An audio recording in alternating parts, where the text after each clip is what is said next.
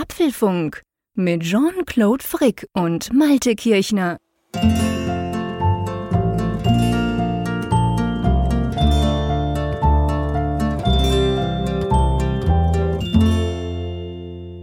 Hallo und herzlich willkommen zum Apfelfunk Ausgabe 282, die wir am 30. Juni aufzeichnen. Und wir, das ist natürlich immer der Malte Kirchner an der Nordsee. Moin Malte, lieber Freund, wie geht es dir? Ja, grüezi und hallo und moin, servus. Hallo, lieber Jean-Claude. Mir geht's gut. Was ist denn das plötzlich, weil du bist so, du bist so international unterwegs. Ja, ich habe heute so einen Anfall von Thomas Gottschalk-Sprache irgendwie. Meine Güte. Aber du tönst, du tönst eigentlich, du tönst gut gelaunt. Ja, doch, das kann man sagen. Gut. Das Dann darf ich mir einen kleinen Scherz auf deine Kosten erlauben Oh in dem Fall. Genau, und zwar ganz einfach, ähm, ein Portugiese, ein Franzose und ein Deutscher sitzen in der Kneipe. Dummerweise kommt der Schweizer nicht, weil der muss noch Fußball spielen. Keine Angst, das ist der letzte Spruch, den ich mache. Und wir als Schweizer sind ja definitiv, was Fußball anbelangt, eigentlich leidgeprüft. Seit 50 Jahren oder 60 haben wir sowas nicht mehr geschafft wie am Montag. Mir geht es um etwas anderes. Ich will etwas wissen von dir. Ja. Bei uns in der Schweiz ist es so. Diese, diese Endrunden, die sind ja alle zwei Jahre eigentlich normalerweise, EM oder WM, dann ist es so, dann ist eigentlich hier vier Wochen so ein bisschen ein Fest. Man schaut Fußball, es gibt Public Viewing, dieses Jahr zugegebenermaßen schwierig, aber mh, einfach so ein bisschen Party. Und dann ist man sich eigentlich gewöhnt, dass ja die eigene Mannschaft in der Vorrunde meistens und ganz selten schon äh, erst im Achtelfinal dann rausfliegt. Und danach verteilt man sich so ein bisschen. Ich ferne dann so ein bisschen mit den Franzosen und ich finde auch die Italiener cool und so. Und man zieht das eigentlich vier Wochen durch bis zum Finale und dann ist das cool und dann ist es dann durch.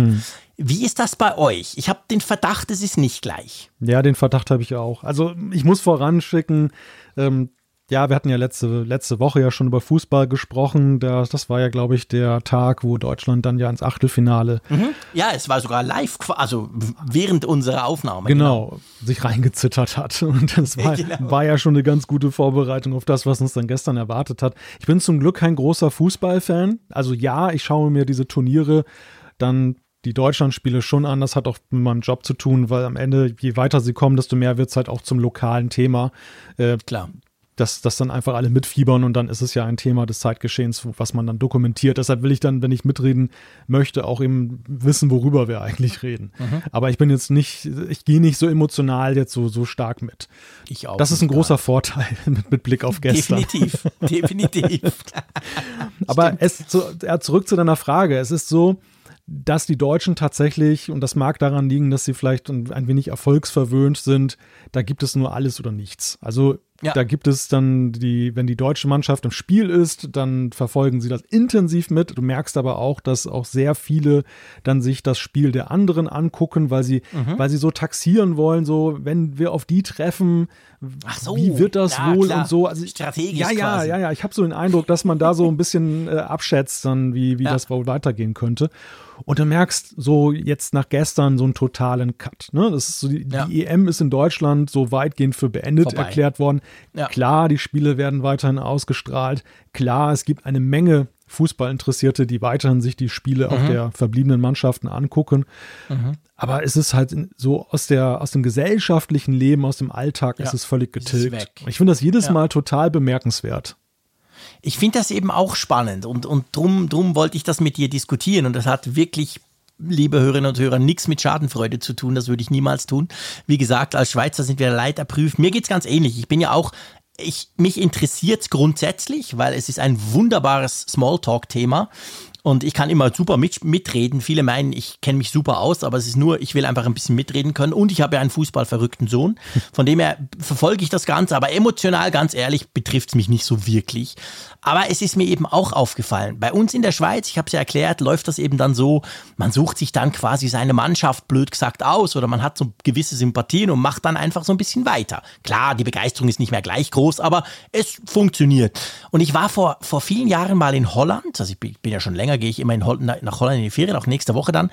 Und da waren sie auch an der Endrunde. Ich glaube, jetzt haben sie zweimal ausgesetzt und so, aber und da war es genau gleich. Das war, glaube ich, Viertelfinal. Hey Mensch, ganz Holland war orange, Public Viewing, eine Riesenparty.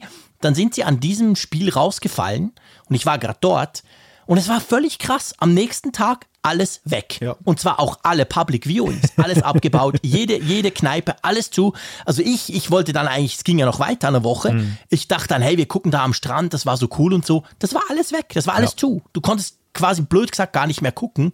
Und das ist mir total aufgefallen. Ich dachte, wow, das ist völlig anders. Wahrscheinlich die erfolgreichen Mannschaften machen das so und wir Schweizer, wir sind jetzt quasi gewöhnt. Wir müssen ja noch mit anderen mitmachen.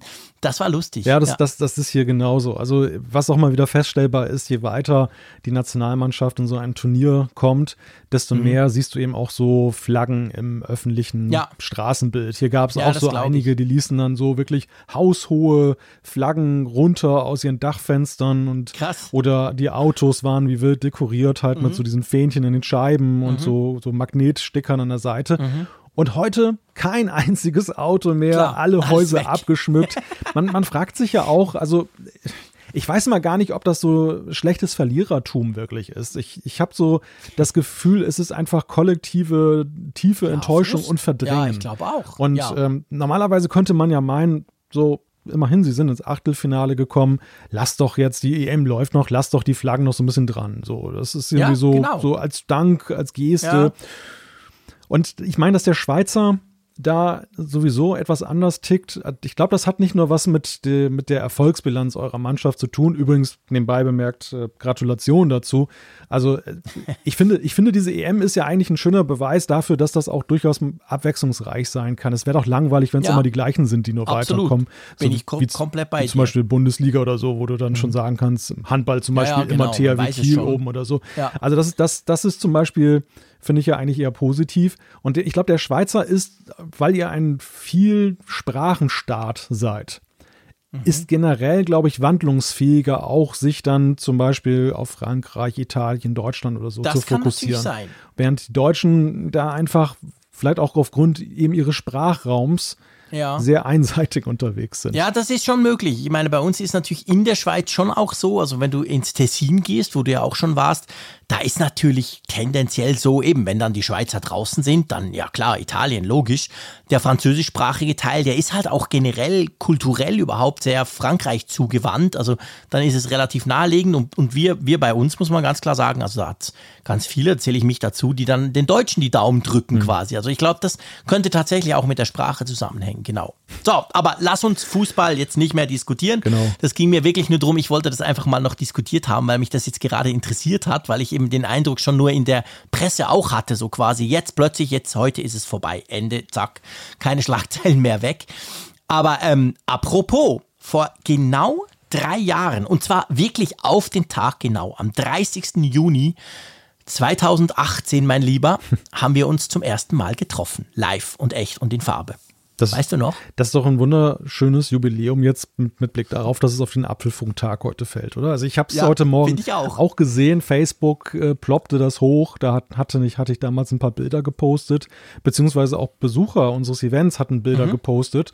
Und Facebooks schlauer Algorithmus sagte, weißt du noch, äh, diese Erinnerung Ach, könnte dich interessieren. Sonst das haut er ja immer daneben, das blöde Teil. Das war ein Volltreffer. Das war ein Volltreffer. Ja. Zum einen, weil ich dachte, hm, das ist erst drei Jahre her. Es, es wirkt jetzt mhm. durch die letzten ja, anderthalb Jahre viel, viel länger. Auch so. Ja. ja. Aber ja, also schöne Erinnerungen. Genau, Apfelfunk ähm, in Frankfurt das erste Mal ähm, 2018, das war ein Samstag, der 30. Juni, haben wir uns da quasi getroffen und haben dieses tolle Treffen gemacht. Zuerst uns mal überhaupt gesehen und dann 90 Hörerinnen und Hörer. Wir verlinken euch mal den Apfelfunk-Post, ähm, den wir gemacht haben auf apfelfunk.com auf unserer Webseite. Da gibt es auch ein Video dazu, wo, wo ihr das gucken könnt und natürlich die Folge und so ein paar Impressionen. Es war ganz schön. Ich habe mir das angeguckt und dachte, wow, krass, ja, eigentlich eben erst drei Jahre Jahre und doch liegt es gefühlt sehr, sehr weit zurück. Aber das ist, das ist schon cool. Ist schon schade, dass wir das letztes Jahr und dieses Jahr nicht machen konnten, oder? Ja, absolut. Ja, absolut. Also im ersten Moment, ich, ich gebe es offen zu an dieser Stelle, wir hatten ja das dritte Event in Planung Mhm, und ähm, als es dann ausfiel, habe ich so gedacht, ja, also ich hätte es schon gerne gehabt, aber es ist ja auch immer mit, mit Anstrengungen verbunden und so. Klar. Und wir hatten uns ja auch relativ viel gesehen, auch im Jahr 2020 mhm. hatten wir uns ja im März gesehen, habe ich gedacht, na gut, wir werden es verschmerzen können, aber ja.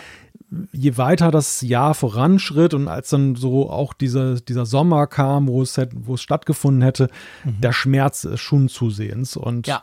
ja, ich muss sagen, also das diese, diese Distanz dazu oder dieses sich nicht treffen können, hat das auch nochmal intensiviert. Wenn ich mir das so angucke, ähm, überhaupt, ich meine, es ist ja heute fremdartig, so viele Menschen auf einen Haufen zu sehen und sie halten keinen Abstand zueinander und haben keine Maske auf. Vor. Das, ja. äh, mittlerweile hat sich das Bewusstsein da etwas gedreht. Aber es war auch einfach, also jetzt mal ungeachtet, dich zu treffen war super, dass das, das alleine wäre es wert gewesen, nach Frankfurt zu fahren. Ähm, aber was da für eine Show war, und die Show wurde ja auch bestimmt durch die Leute, die da waren, die wirklich ja, dann Lust mitgebracht hatten auf dieses Event, auf dieses Treffen und diesen Live-Podcast. Ja, das war einfach so interessant und es war so viel ja, ganz ehrlich, das klingt jetzt wahnsinnig komisch, aber das war so viel Freude da einfach ja. von, von diesen Leuten, die gekommen sind. Die hatten riesig Freude, uns mal zu treffen. Die hatten Freude am Podcast, an Apple, an whatever. Das war einfach eine ganz tolle Zeit. Das gleiche dann das Jahr drauf, also 2019 haben wir dann das zweite, zweite quasi Frankfurt-Treffen gemacht. Da war es ja genau gleich dort auch.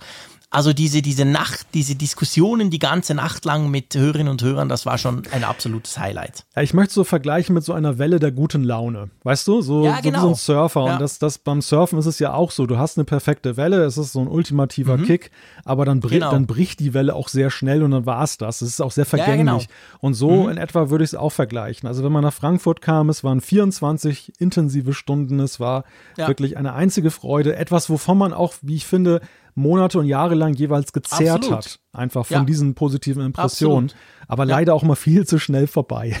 Ja, absolut. Es ist viel zu schnell vorbei und es wäre eigentlich auch mal wieder ähm, nötig, diese Freude wieder mal spüren zu können. Da hätte ich echt ja. Lust drauf. Ja, absolut. Aber gut, wir schauen mal, was da, was da die Zukunft bringt. Aber du hast recht, eine Welle der guten Laune, das ist wirklich, genau, ich, genau der Punkt. Das war das und das war eben genau vor drei Jahren. So, lass uns zurück in die ähm, Gegenwart kommen. Lass uns mal unsere Themen anschauen. Die erzeugen auch gute Laune, denn das erste Thema ist, die Packblick Betas sind da. Ein Zwischenfazit zu iOS 15 und macOS Monterey. Genau, dann ein wenig mehr. Es gibt die Beta 2 von all diesen Tools und was die kann und was da ganz speziell dran ist, das diskutieren wir heute. Ja, es ist leider nicht zu hören von Ihnen buchstäblich. Was machen eigentlich die AirPods und AirPods Pro, die uns immer in der Gerüchteküche versprochen werden? Oh lala, OLED. Wir müssen über das iPad Air vom nächsten Jahr sprechen. Dann werfen wir einen Blick über den Tellerrand und zwar auf Windows. Windows 11 wurde vorgestellt und wir fragen uns, was bedeutet das für den Mac? Genau. Und dann natürlich die Umfrage der Woche und Zuschriften von euch da draußen. Das passt alles in diesen Podcast. Ich freue mich schon drauf. Und lass uns loslegen. Genau heute nämlich ähm, sind die Public Betas rausgekommen. Also das heißt, wer mutig ist, der kann jetzt, auch ohne dass er so einen Entwickler-Account hat, wie wir das machen, kann jetzt quasi iOS 15, iPadOS 15, macOS Monterey und WatchOS 8 und wie sie alle heißen, kann die jetzt quasi offiziell ausprobieren. Und wir dachten uns einfach, ähm, wir machen mal so einen kleinen hm, ein Rückblick tönt jetzt doof. So lange ist es noch nicht her, dass das vorgestellt wurde. Ja. Aber wir haben ja iOS 15, iPadOS 15 und macOS das neue schon so ein bisschen ausprobiert und wir dachten uns, wir gehen mal so ein bisschen durch, was denn eigentlich uns aufgefallen ist und geben vielleicht auch den ein oder anderen Tipp für euch da draußen, auf welche Funktion ihr euch wirklich freuen könnt, weil es ist ja immer so, wenn die Public Betas da sind, kriegen wir immer ganz viele Anfragen von Leuten, die sagen, hey, soll ich es jetzt installieren? Lohnt sich das? Ist das wirklich cool? das ist schon vorher so bei den Developer, aber da merkst du, da haben halt weniger Leute einen Account, weil nicht alle bereit sind, da irgendwie 100 Euro zu zahlen. Mhm. Aber jetzt kann es ja quasi jeder machen und dann geht es dann wieder los, gell? Ja, das stimmt. Aber sprechen wir erstmal über das Timing, weil ich finde bemerkenswert, wir haben ja auf Public Betas in den vergangenen mhm. Jahren ja teilweise sehr lange gewartet. Also mit sehr lange meine ich, Apple hat uns Juli versprochen und der Juli schritt voran und alle wurden halt nervös. Wir bekamen immer mehr E-Mails. Wann ist es denn soweit? Sie haben doch gesagt Juli. Diesmal ist es komplett umgekehrt, oder? Das ist sehr erstaunlich. Ja, das finde ich auch. Es ist wirklich erstaunlich. Ähm, dass es, was sind jetzt, drei Wochen? Ja, es sind genau ja, drei Wochen, kurz. wo ja das Ganze. Ganz ja, kurz. Und super kurz. Also muss man wirklich sagen, ähm, das wurde extrem schnell eigentlich schon vorgestellt. Du hast es erwähnt, letztes Jahr war es tief im Juli drin. Ich glaube, ich war in Holland oder sogar, als ich schon wieder zurück war, äh, als die erst kamen. Ich ich, wir wissen natürlich nicht warum, aber ich habe so ein bisschen das Gefühl, zumindest mein Fazit, ohne jetzt schon ins Detail gehen zu wollen, aber ich habe den Eindruck, dass selbst die erste Beta schon erstaunlich, naja, rund, darf man bei einer Beta nie sagen, aber im Prinzip muss ich sagen, läuft das eigentlich schon relativ okay. Und ich habe ja. ein paar Mal schon gedacht, Ja, also da könnte man wahrscheinlich sogar eine Public Beta machen, weil es ist ja immer so, die Public Betas, die laufen ja ein bisschen besser als die, aller, die allerersten Betas dann. Und vielleicht findet auch Apple ja, hey, der Zeitpunkt ist gekommen, das Ding ist mehr oder weniger, das läuft schon. Wir können das in, in die große Runde geben, oder? Ja, ja, das würde ich bestätigen. Also ich habe tatsächlich bis auf den Safari-Browser in iOS hatte ich jetzt keine Probleme festgestellt. Ich fand auch bemerkenswert, wie gut die Akkulaufzeit der Geräte gleich am Anfang in der ersten Beta geblieben ist. Also das auch ja. das war ungewöhnlich für eine Beta 1. So ein zweiter Punkt ist, die Beta 2 hat ja auch außergewöhnlich lange für, auf sich warten lassen. Normalerweise sehen wir, Stimmt. wir sehen häufig schon eine Woche nach dem Release auf der ja. WWDC so eine Beta 2, weil sie schon an Fehlern gearbeitet haben, genau. die ihnen ja wahrscheinlich vor der WWDC schon die bekannt waren, vorher natürlich schon, klar. die sie gar nicht mehr geschafft haben, aber die sie dann eben schnell dann fixen oder ganz schlimme Sachen, die dann da rausgekommen sind in den ersten Beta-Tagen. Diesmal hat es ja wirklich auf sich warten lassen. Naja, mhm. und die dritte These, um das noch kurz abzurunden, ist, dass ja nun die Änderungen in den Betriebssystemen diesmal aber auch nicht so riesig groß sind. Ganz wichtiger Punkt, ganz, ganz wichtiger Punkt, genau. Wenn wir zum Beispiel mal iOS 15 nehmen und vergleichen mit iOS 14. Ihr erinnert euch, letztes Jahr iOS 14, Riesensache, App Library, Widgets und so weiter, eine, eine, eigentlich eine fundamentale Änderung im, im, im Homescreen von iOS, den wir vorher nie erlebt hatten. Und da war es dann tatsächlich so, Public Beta kam x Wochen später. Und jetzt, ja, es sind Klar sind es viele Features, wenn man, wenn man diese Feature-Liste oder wenn man auf der Webseite von Apple guckt, dann stellt man fest, wow, da hat es viel, aber wir kennen Apple, die können auch viel über wenig schreiben. Aber so, so ganz große Änderungen, die, wo man irgendwie das Gefühl hat, die gehen wirklich tief, die, die bauen da von unten das Fundament neu, hat es ja eigentlich nicht. Und da mhm. bin ich ganz bei dir. Also kann man eigentlich auch sagen, okay, ähm, das kann man, kann man jetzt schon größ, gro, größerflächig oder großflächig verteilen. Ja, ich glaube, ja. genau, das ist ein ganz wichtiger Punkt. Und ich, ich denke auch, das kann man als Außenstehender auch oft gar nicht so wirklich ermessen. Wir, wir sehen ja nur äußerlich, was sich ändert und ähm, wir wissen nicht, wie viel zum Beispiel jetzt am Fundament, wie du es ja genannt hast, sich wirklich geändert hat.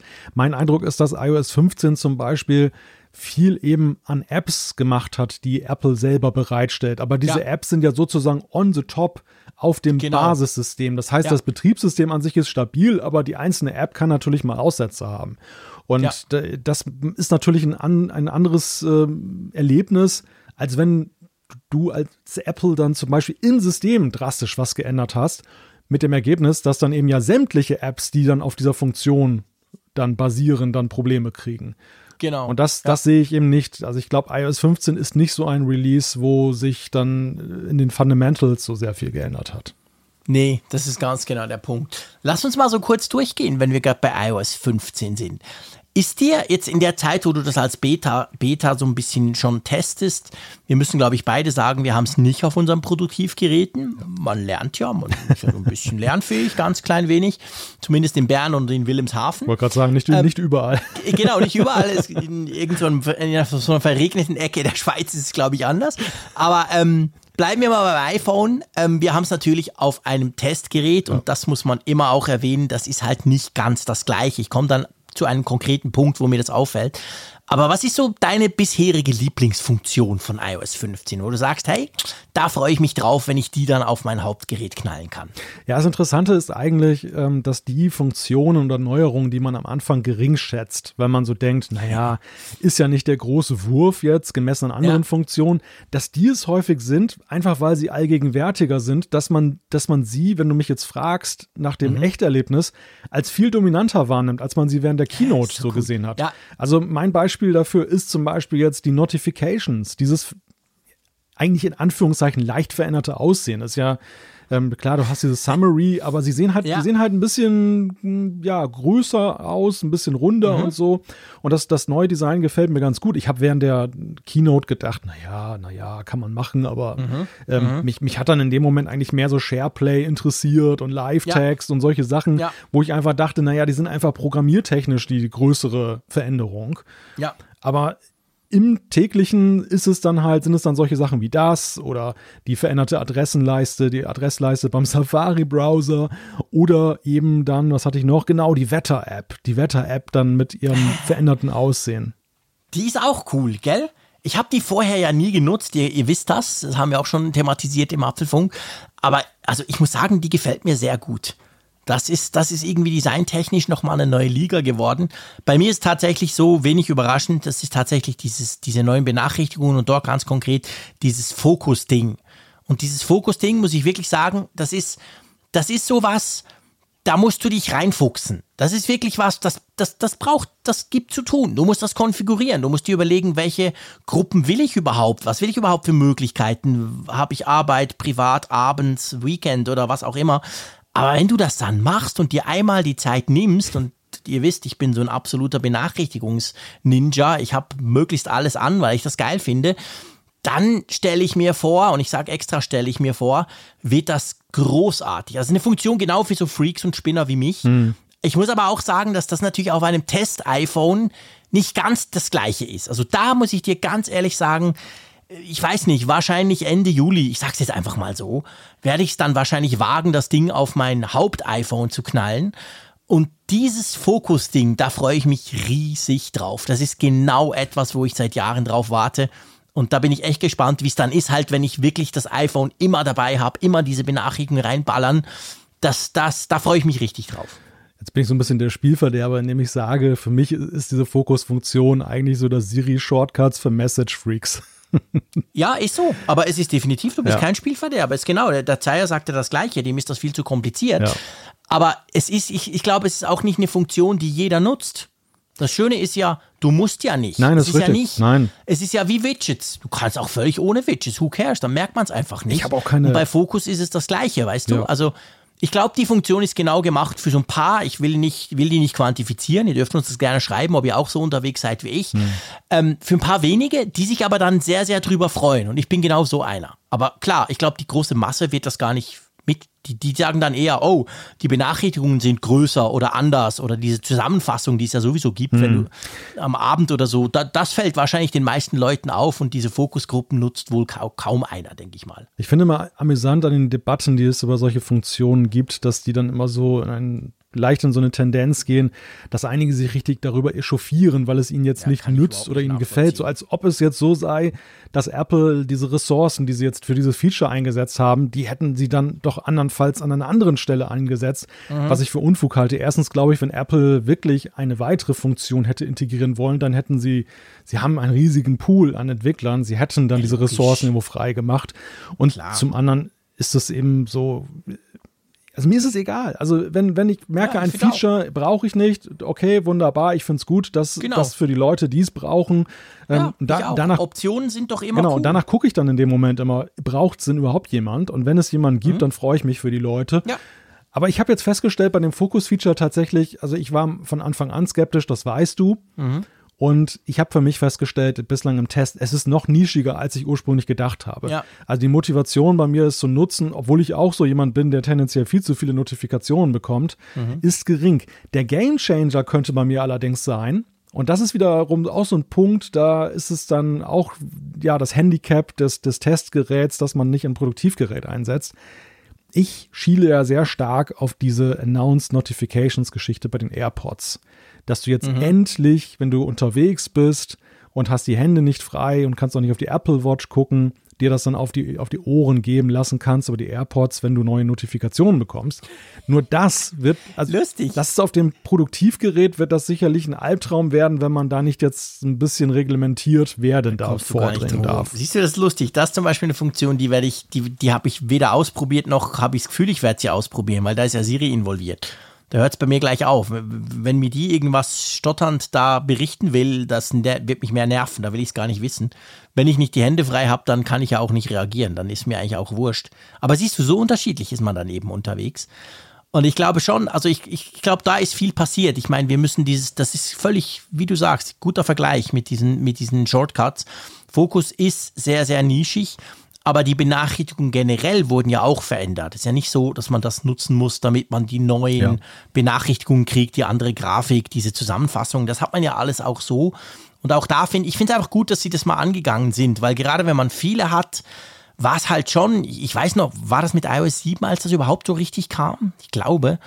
Ähm, da war ich natürlich super happy, weil Android konnte das schon seit dem Mittelalter und so. Aber inzwischen muss ich schon sagen, es war Zeit, da mal was zu tun bei dieser ganzen Benachrichtigungsgeschichte. Und ich hoffe schon, dass das jetzt irgendwie dadurch so ein bisschen besser wird. Aber auch das ist so ein Feature. Spannend ist es dann auch, wenn dann die Apps das unterstützen und wenn dann diese mhm. Zusammenfassung, wenn die App quasi das auch unterstützen kann, dass das besser kommt und so.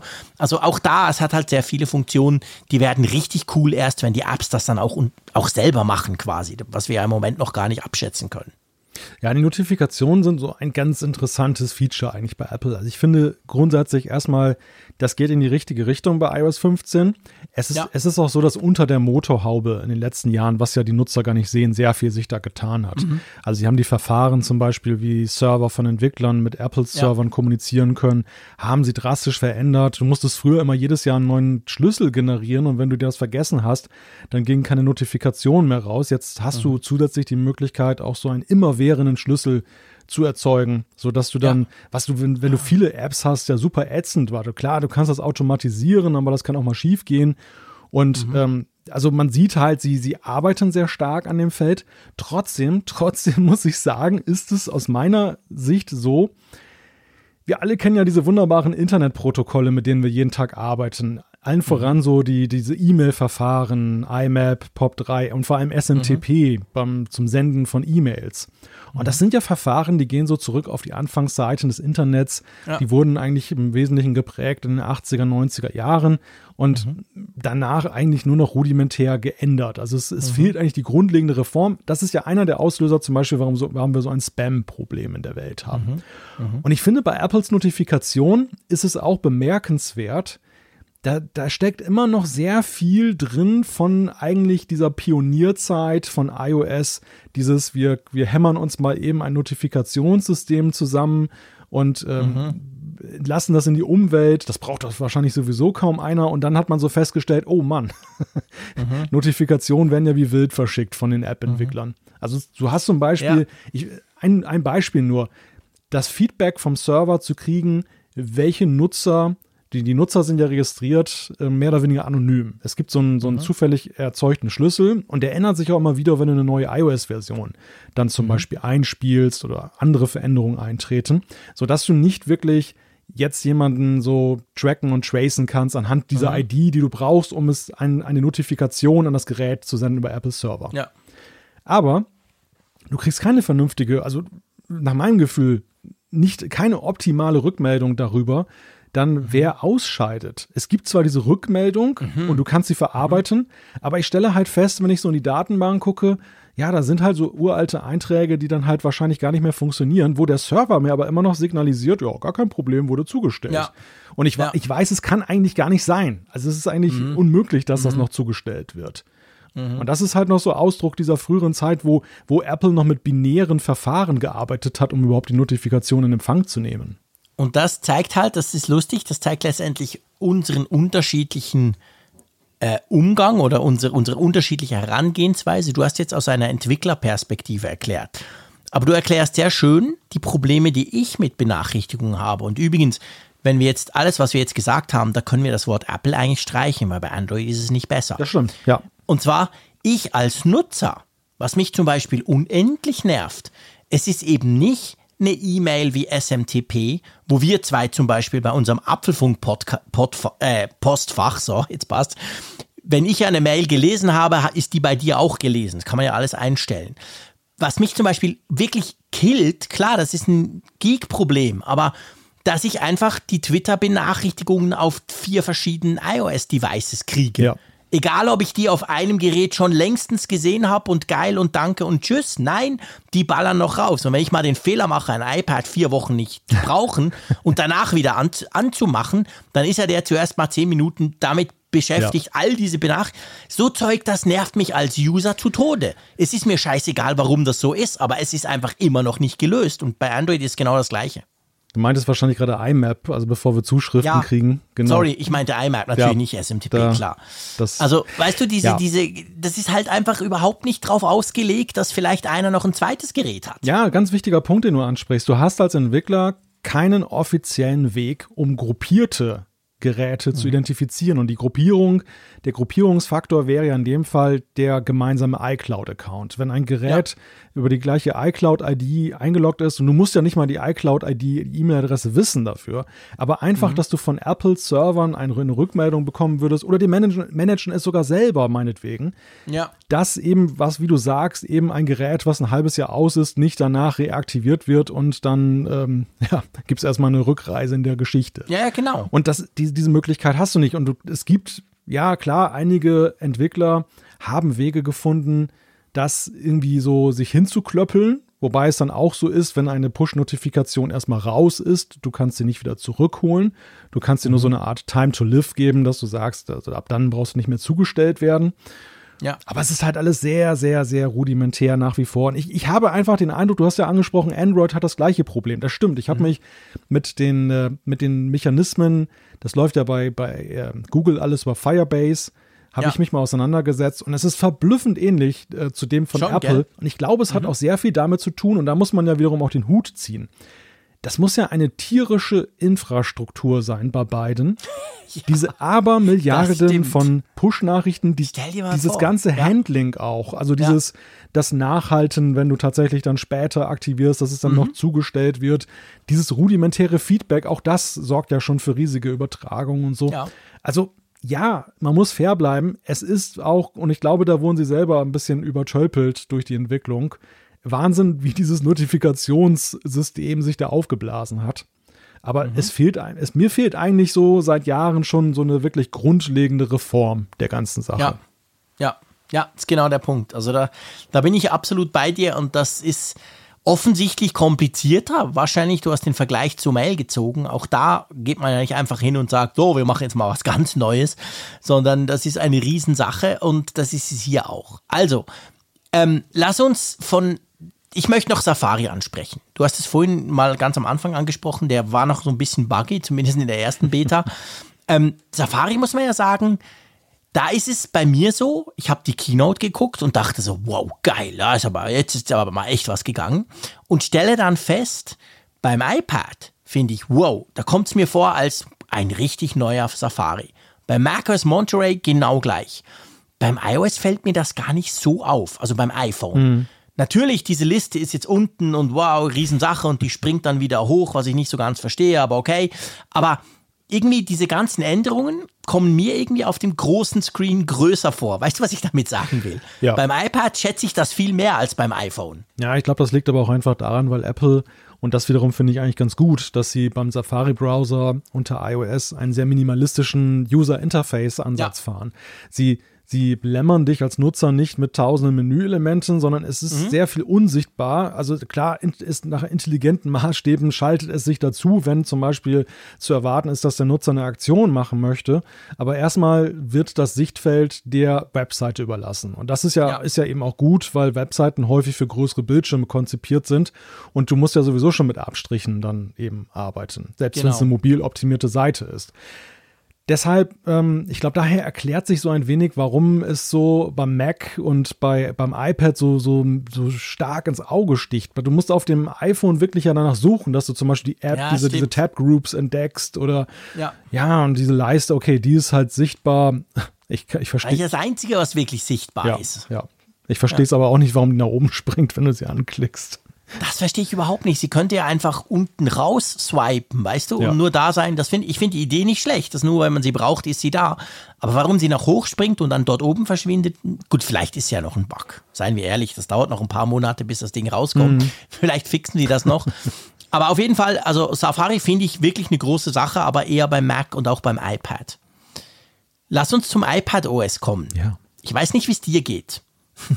beim iPad OS ist es ja so, dass wir ja eigentlich, das haben wir schon bei unserer WWDC Keynote Folge gesagt, das iPad holt ja sozusagen dadurch jetzt auf, auf das, was das iPhone schon letztes Jahr bekommen haben. Wir haben die App Library, wir haben diese größeren Widgets und so. Und irgendwie so fühlt sich's für mich auch an. Also es ist, es fühlt sich für mich, abgesehen von Safari, da mache ich ganz klar eine Ausnahme, aber fühlt sich nicht neu an. Bin ich da zu hart oder habe ich mich schon so dran gewöhnt an die Library und Co., dass das jetzt halt auf dem iPad so, ah ja, oh ja, ist auch noch drauf, okay. Ja, also in, in abgewandelter Form würde ich das bestätigen. Bei mir ist es so, ich habe zuweilen, äh, weil ich dann in der Beta-Phase auf einem reinen Testgerät auf die neue Beta gegangen oder die neue Version gegangen bin, habe ich dann immer ein bisschen geschludert bei meinem Produktiv-iPads, dann irgendwann den Wechsel mhm. zu machen auf die neue mhm. Main-Version, also die Hauptversion. Ja. Und dann, dann soll es auch schon mal vorgegeben, äh, vorgekommen sein, äh, auch wenn das ja eigentlich offiziell gar nicht hier gesagt werden darf, dass ich dann ein Dreivierteljahr später erst dann auf das neue iOS gegangen bin, auf dem Haupt-iPad. Und mhm. Ähm, so ein ähnliches Feeling ist das auch. Also als wenn ich jetzt so ein Jahr später jetzt das Update gemacht habe. Ähm, ja, genau. Weil, weil es halt so die Vorjahresfunktionen sind. Trotzdem, trotzdem muss ich sagen, ähm, und das war zu erwarten, die Widgets und die App-Library, die App-Mediathek, begeistern mich auf dem iPad. Und mich auch. Ganz besonders, Absolut. ganz besonders bei der App-Mediathek wegen dieses genialen Knopfes, also dass du so unten einen Button hast. Hammer. Und kannst sie aufrufen. Ja. Das fehlt total auf dem iPhone. Und vor allem, es war ja so, vorher hat Apple ja also bislang bis iOS 14 da so ein, Dyna so ein dynamischen, dynamisches Icon angezeigt. Es war meistens so die zuletzt geöffnete App, die dann ja. da äh, ja. angezeigt wurde. War auch gut, aber irgendwie ja, war nicht so der Weisheit letzter Schluss. Die App-Mediathek mhm. ist optimal da aufgehoben. Ja, finde ich auch. Also das ist der ganz, ganz große Wurf. Da bin ich bei dir. Das müsste unbedingt bei iOS 15, es müsste eigentlich aufs iPhone kommen. Genau dieses Feature, dass du die quasi direkt äh, haben kannst, wenn du trotzdem noch vier Homescreens hast und nicht einfach da zur Seite swipen musst, ewig lang, bis du da reinkommst. Ich bin, also vielleicht ganz wichtig, dass man mich nicht falsch versteht. Ich bin von der App Library nach wie vor super happy und ich liebe sie auf dem iPad. Das ist geil, keine Frage. Aber es ist halt nur nicht so ganz neu. Aber es ist ein bisschen neu gedacht. Was ich zum Beispiel apropos neu gedacht auch geil finde, da habe ich wirklich Freude dran. Beim Multitasking war es ja so, viele haben ja gemosert, die haben es ja gar nicht anders. Stimmt, grundsätzlich konntest du das alles vorher auch machen, wenn du diese komischen Gesten wusstest, die ich mir nie merken habe können. Und jetzt durch diese Buttons, das finde ich großartig. Also die Multitasking-Buttons beim iPad, die finde ich, die waren sowas von überfällig. Jetzt plötzlich nutze ich Multitasking viel öfter. Ich möchte behaupten, dass, dass nicht wenige Nutzer dadurch tatsächlich erst das Multitasking ja. zum ersten Mal kennenlernen werden. Absolut. Also bei uns ist es ja so, wir, wir wissen darum, aber wir haben immer ein bisschen damit gehadert und wussten dann in manchen Situationen nicht, wie war denn das noch, wie war denn das noch? Ja, selbst ich nutze es ja. viel zu wenig eigentlich. Natürlich weiß ich, dass der das kann und ganz toll und überhaupt, mhm. aber ich habe es praktisch nie genutzt. Und jetzt springt mich halt dieser Button die ganze Zeit an und dann denke ich, ah ja cool, komm, ich könnte ja eigentlich Gmail daneben auch noch aufmachen. Zack. Und dann funktioniert das. Das ist wirklich geil. ja. Aber damit sind eigentlich auch schon die drei wichtigsten Funktionen Gell, umrissen, schon. die glaube ich, genau. also die erwartungsgemäß, aber die, die mir auch jetzt nach dieser ersten Testphase als die wesentlichen, glaube ich, für, ja. für die meisten Nutzer in ja. Erinnerung geblieben sind. Ich glaube, alles andere, ja, ich weiß, es gibt Leute, die lieben die Quick Notes und, und finden die super nützlich und so weiter. Ich glaube aber, diese drei Funktionen, ja genau, diese drei Funktionen, die wir genannt haben, die sind es. Und ich glaube, man muss etwas sagen, und das ist ganz, ganz wichtig, die Features, die ja Apple an den Anfang gestellt hat, die sie auch auf der Website und überall ganz prominent, das neue FaceTime, das SharePlay, all das Zeug, da muss man halt schon sagen, das kann man ja noch nicht so richtig testen. Ja. Also das können wir untereinander mal kurz testen, das ist ganz lustig, aber da wird sich dieser soziale Aspekt dann zeigen. Wenn das dann quasi alle haben, mit denen ich ab und zu FaceTime. Und dann werden wir mal schauen, also SharePlay, habe ich ja schon gesagt, bin ich viel zu alt dafür. Ich ähm, muss das nicht digital irgendwie zusammen etwas machen, aber okay.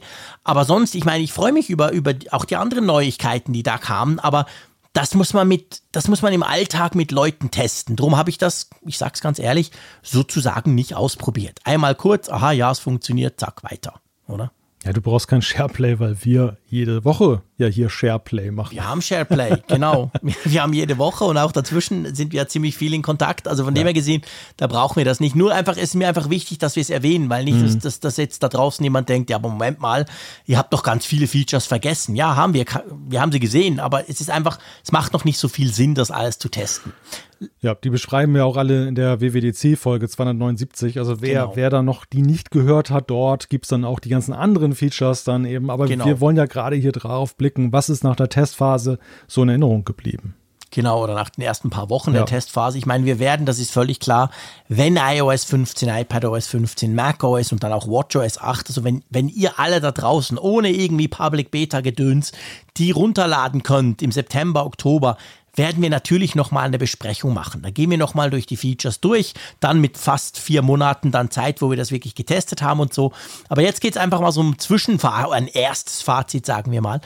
Bei Mac ist es so, da gefällt mir der Safari unglaublich gut. Also ich, ich bin echt am überlegen, ich habe es natürlich nicht am Produktiv-Mac, bei mir ist der M1-Mac, der im Moment nicht Produktiv-Mac, da ist es drauf, läuft natürlich wunderbar smooth und eigentlich auch schon sehr erstaunlich toll für die erste Beta.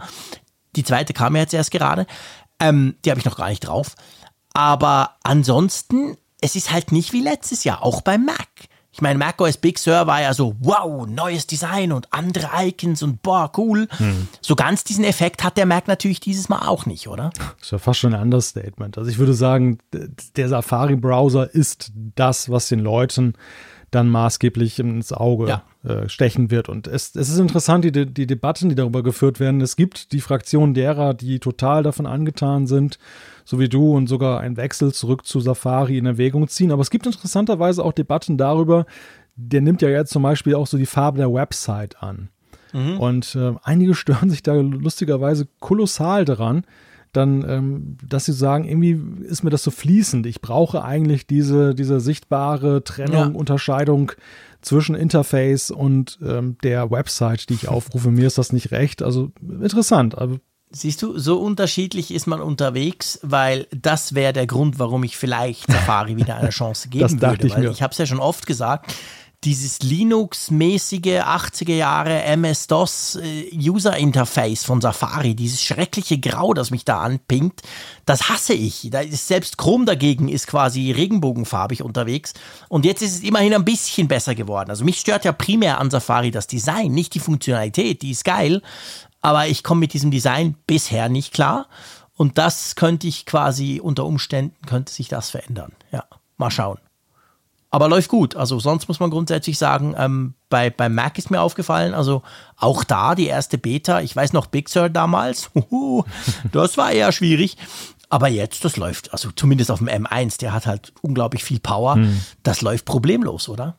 Ja, also ich würde macOS 12 Monterey auch eher so sehen als das bessere Big Sur. Das, ja, wir haben zwar ja Service Pack vom Big Sur ja eigentlich. ein größeres halt. Wir haben ja einige ja. Unterversionen von macOS 11 gesehen. Apple hat mhm. natürlich ja in diesem Jahr unglaublich viel gefixt und angepasst noch.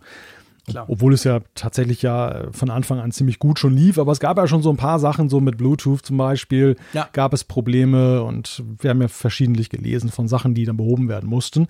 Und das jetzt ist so, glaube ich, da wird unter der Motorhaube jetzt so der Feinschliff gemacht. Der Motor ist so ja. ein bisschen eingefahren, jetzt hat man gemerkt, okay, hier und da kann man noch mehr auf Umdrehungen kommen und ähm, das das bekommen wir halt mit dieser Version. Aber es sind halt nicht so plakative, nach außen strahlende Features jetzt unbedingt, die, ja. die dann so entscheidend sind. Was aber auch okay ist. Also ja, beim Mac klar. sagen, das sagen wir beide ja schon seit mehreren Jahren eigentlich, sagen wir ja, hey, das ist einfach gut, das macht einfach unglaublich Spaß. Ich arbeite extrem gern unter Mac OS und mir fehlt eigentlich nie etwas wirklich. Ja. Von dem her gesehen sind das ja, äh, das genau, das, das wird poliert und das wird besser, aber ähm, es ist schon vorher halt auch sehr, sehr gut. Lass uns einen Sprung machen und zwar zu den Betas sozusagen. Ähm, diese Public Beta ist ja letztendlich auch die Beta 2 der Developer Beta und die kam ja jetzt erst gerade raus.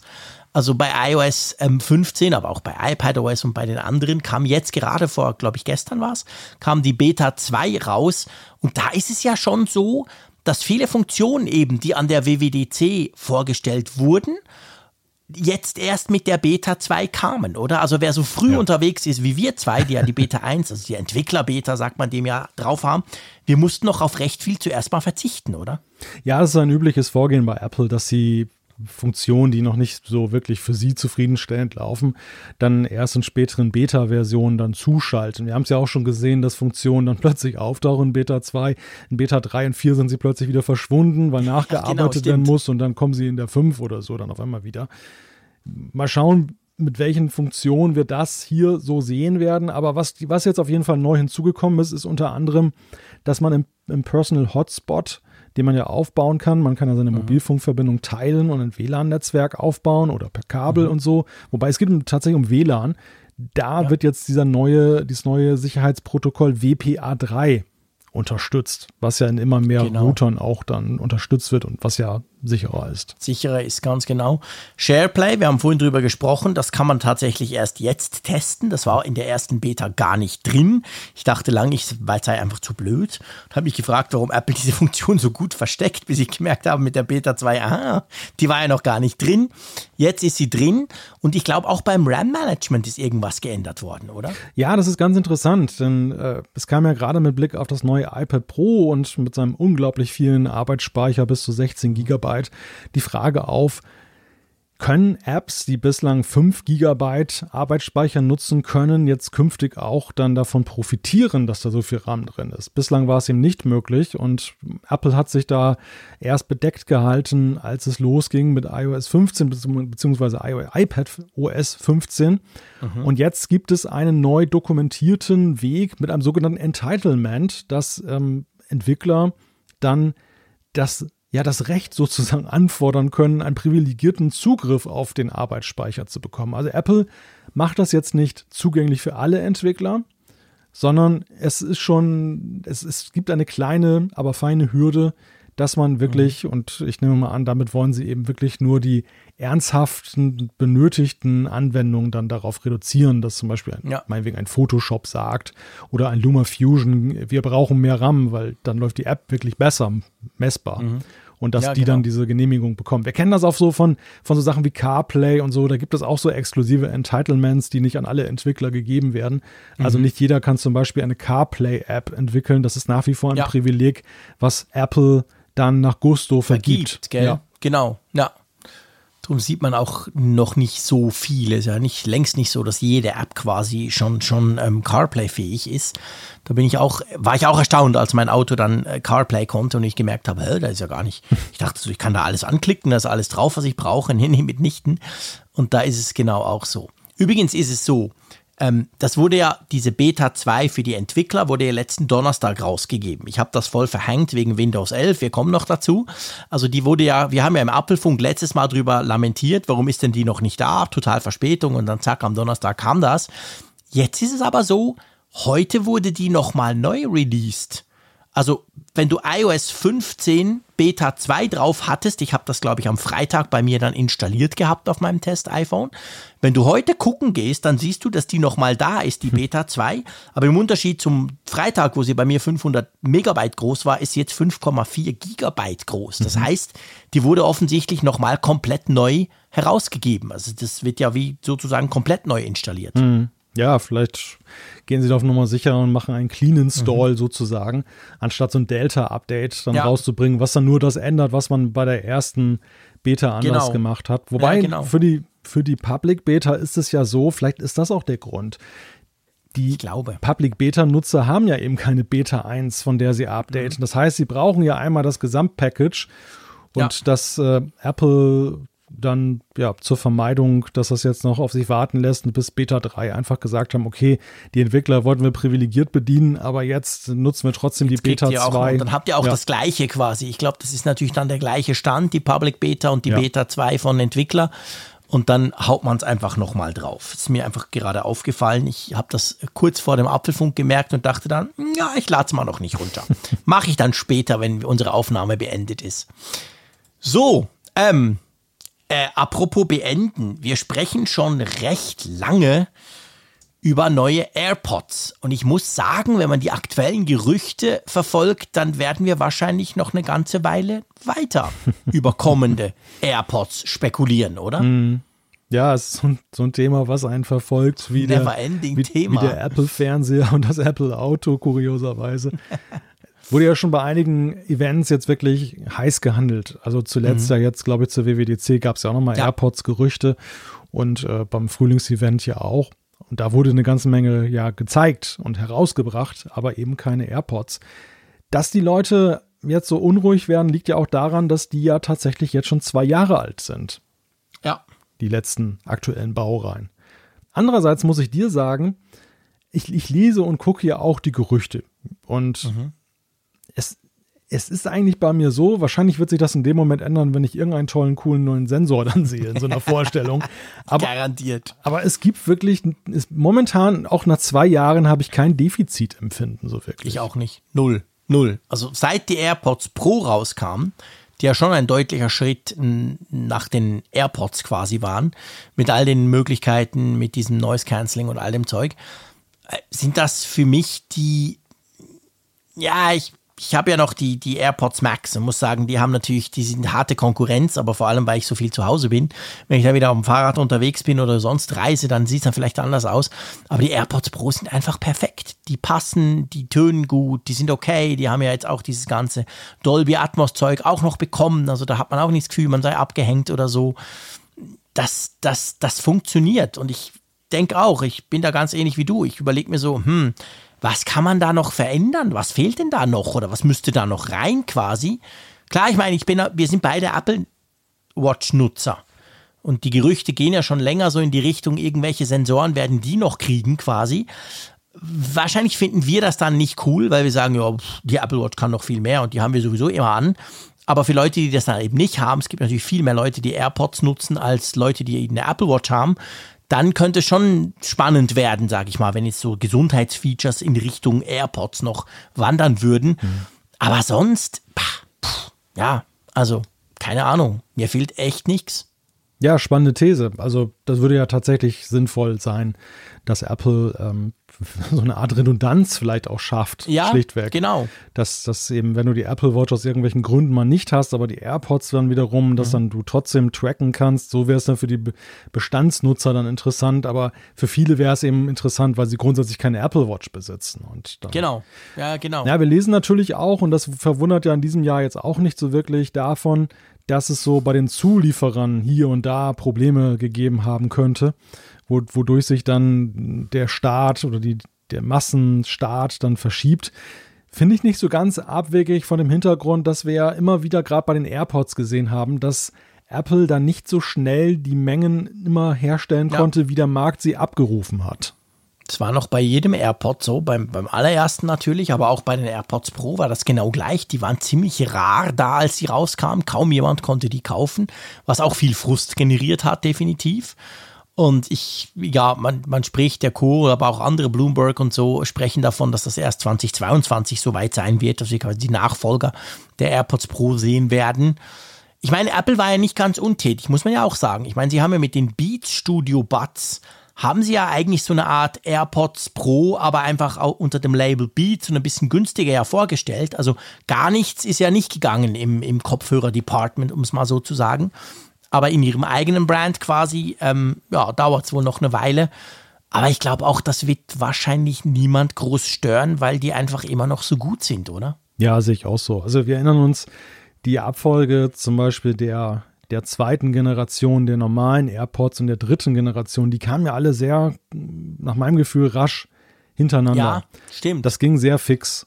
Und ja ich habe da immer ein wenig gedacht, so wie, wie muss das auf den Nutzer wirken? Also nicht jeder ist da jetzt so sicher unterwegs, wie eben das interessierte Publikum dieses Podcasts oder wir, die, wo, wir sind ja alle gut informiert. Wir wissen genau, was können die, was können die nicht. Und äh, ja. äh, wenn man gerade die zweiten gekauft hat und liest dann das und das können die dritten, dann sagt man wahrscheinlich, ja, wäre nice to have gewesen, aber ist auch nicht schlimm. Ich glaube, dass für viele Nutzer das aber durchaus irritierend sein können, wenn sie so feststellen, hm, das, da gibt es jetzt ja noch bessere AirPods. Ich weiß aber gar nicht, was sich da geändert hat. Deshalb machen mhm. dann so Abstände auch durchaus strategisch Sinn. Ja, Absolut, da bin ich ganz bei dir. Also diese zweiten, die normalen AirPods, das waren ja die mit dem Wireless Ladecase quasi. Und das war schon so ein bisschen verwirrend. Muss ich das haben? Äh, oh ja, Wireless wäre schon noch cool. Mist, habt ihr erst gerade gekauft. Ah, man kann es nachkaufen. Ah, ist kompliziert. Also es war nicht so ganz, nicht so ganz easy. Und ich glaube, das ist, wenn du das, weil die sonst ja praktisch genau gleich sind, die, die haben ja sonst keine Unterschiede gehabt. Und wenn du dann halt sagst, die AirPods Pro 2, die haben noch, keine Ahnung, Heartrate, Fitness, ähm, irgendwelche Workout-Geschichten im Ohr, dann ist ja die Unterscheidung klar. Und dann werden ja die AirPods, die normalen Pro, werden vielleicht ein bisschen günstiger. Und dann kann der eine sagen, oh, ich habe eine Apple Watch, komm, ich brauche das nicht. Ich kaufe lieber die anderen ein bisschen günstiger. Dann passt auch irgendwie besser ins Line-up, als wenn du sowas fast Gleiches bringst, was sich kaum unterscheidet. ja. ja. Gut, also die AirPods äh, müsst ihr noch ein bisschen warten, sagen wir es mal so. Kommen wir zu einem Thema, das mich ja normalerweise extrem fasziniert. Du weißt, Bildschirme. und zwar geht es konkret, geht es ums iPad und es geht darum, welches iPad denn wann und ob überhaupt ähm, OLED bekommen könnte. Und da gibt es jetzt einen neuen Report. Und der geht lustigerweise dahingehend, dass er sagt, ja, wahrscheinlich nächstes Jahr kriegt aber zuerst mal das iPad Air dieses tolle OLED-Display und dann etwas später, sogar ein Jahr später, dann erst das iPad Pro. Das ist bemerkenswert, oder? Ja, interessant. Also es ist ja, ich meine, es ist natürlich einerseits interessant, dass das iPad Pro ja jetzt gerade released wurde und in der neuen, in der großen 12,9er Version ja dieses crazy Mini-LED Panel-Dingsbums hatte. Also die haben ja jetzt zumindest im großen, teuren iPad Pro haben sie ein neues Panel gebracht, erst gerade. Aber klar, wir reden schon lange von OLED. Wie beim iPhone hat man klar gesehen, okay, das ist die Zukunft. Und jetzt ist es wohl so, es geht wohl da, die Unterscheidung finde ich interessant. Also man spricht vom nächsten Jahr beim iPad Air und zwar ganz einfach drum, das soll ein, ich sage es jetzt mal ganz salopp, ein normales OLED sein, ein starres und dann im Jahr drauf beim iPad Pro, wenn das so kommen sollte, das wäre dann ein flexibles OLED. Aber jetzt nicht, wenn man denkt, oh, dann kriegen wir ein faltbares iPad Pro, sondern ähm, Apple baut ja seit dem iPhone 10 diese flexiblen OLEDs ein. Da kannst du quasi den Rand viel kleiner machen, weil du das OLED eigentlich neben dem Rand runter unten durchbiegst sozusagen. Und dann hast du nur noch einen ganz, ganz schmalen Rand. Und beim iPad Air wäre das dann halt nicht. Da hätten wir die, die Bezels, die wir immer noch haben, die auch dünner wurden. Und beim, beim iPad Pro 2023, wenn es soweit sein soll, hätten wir dann quasi ultraflache beziehungsweise kaum mehr Ränder. Ja, ich finde das schon noch spannend. Aber warum nicht Mini-LED? Ja, das ist eben die große Frage. Ich meine, Mini-LED hat ja den Vorteil, dass es heller ist. Das muss man klar sagen. Jetzt vor allem im neuen iPad Pro im Großen sieht, merkt man das ja auch.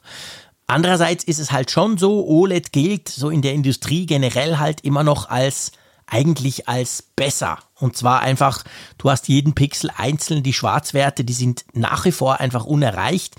Ähm, es ist ein bisschen sparsamer, auch noch was den Akku anbelangt. Das würde mich freuen, weil beim iPad Pro ist immer der Akku leer.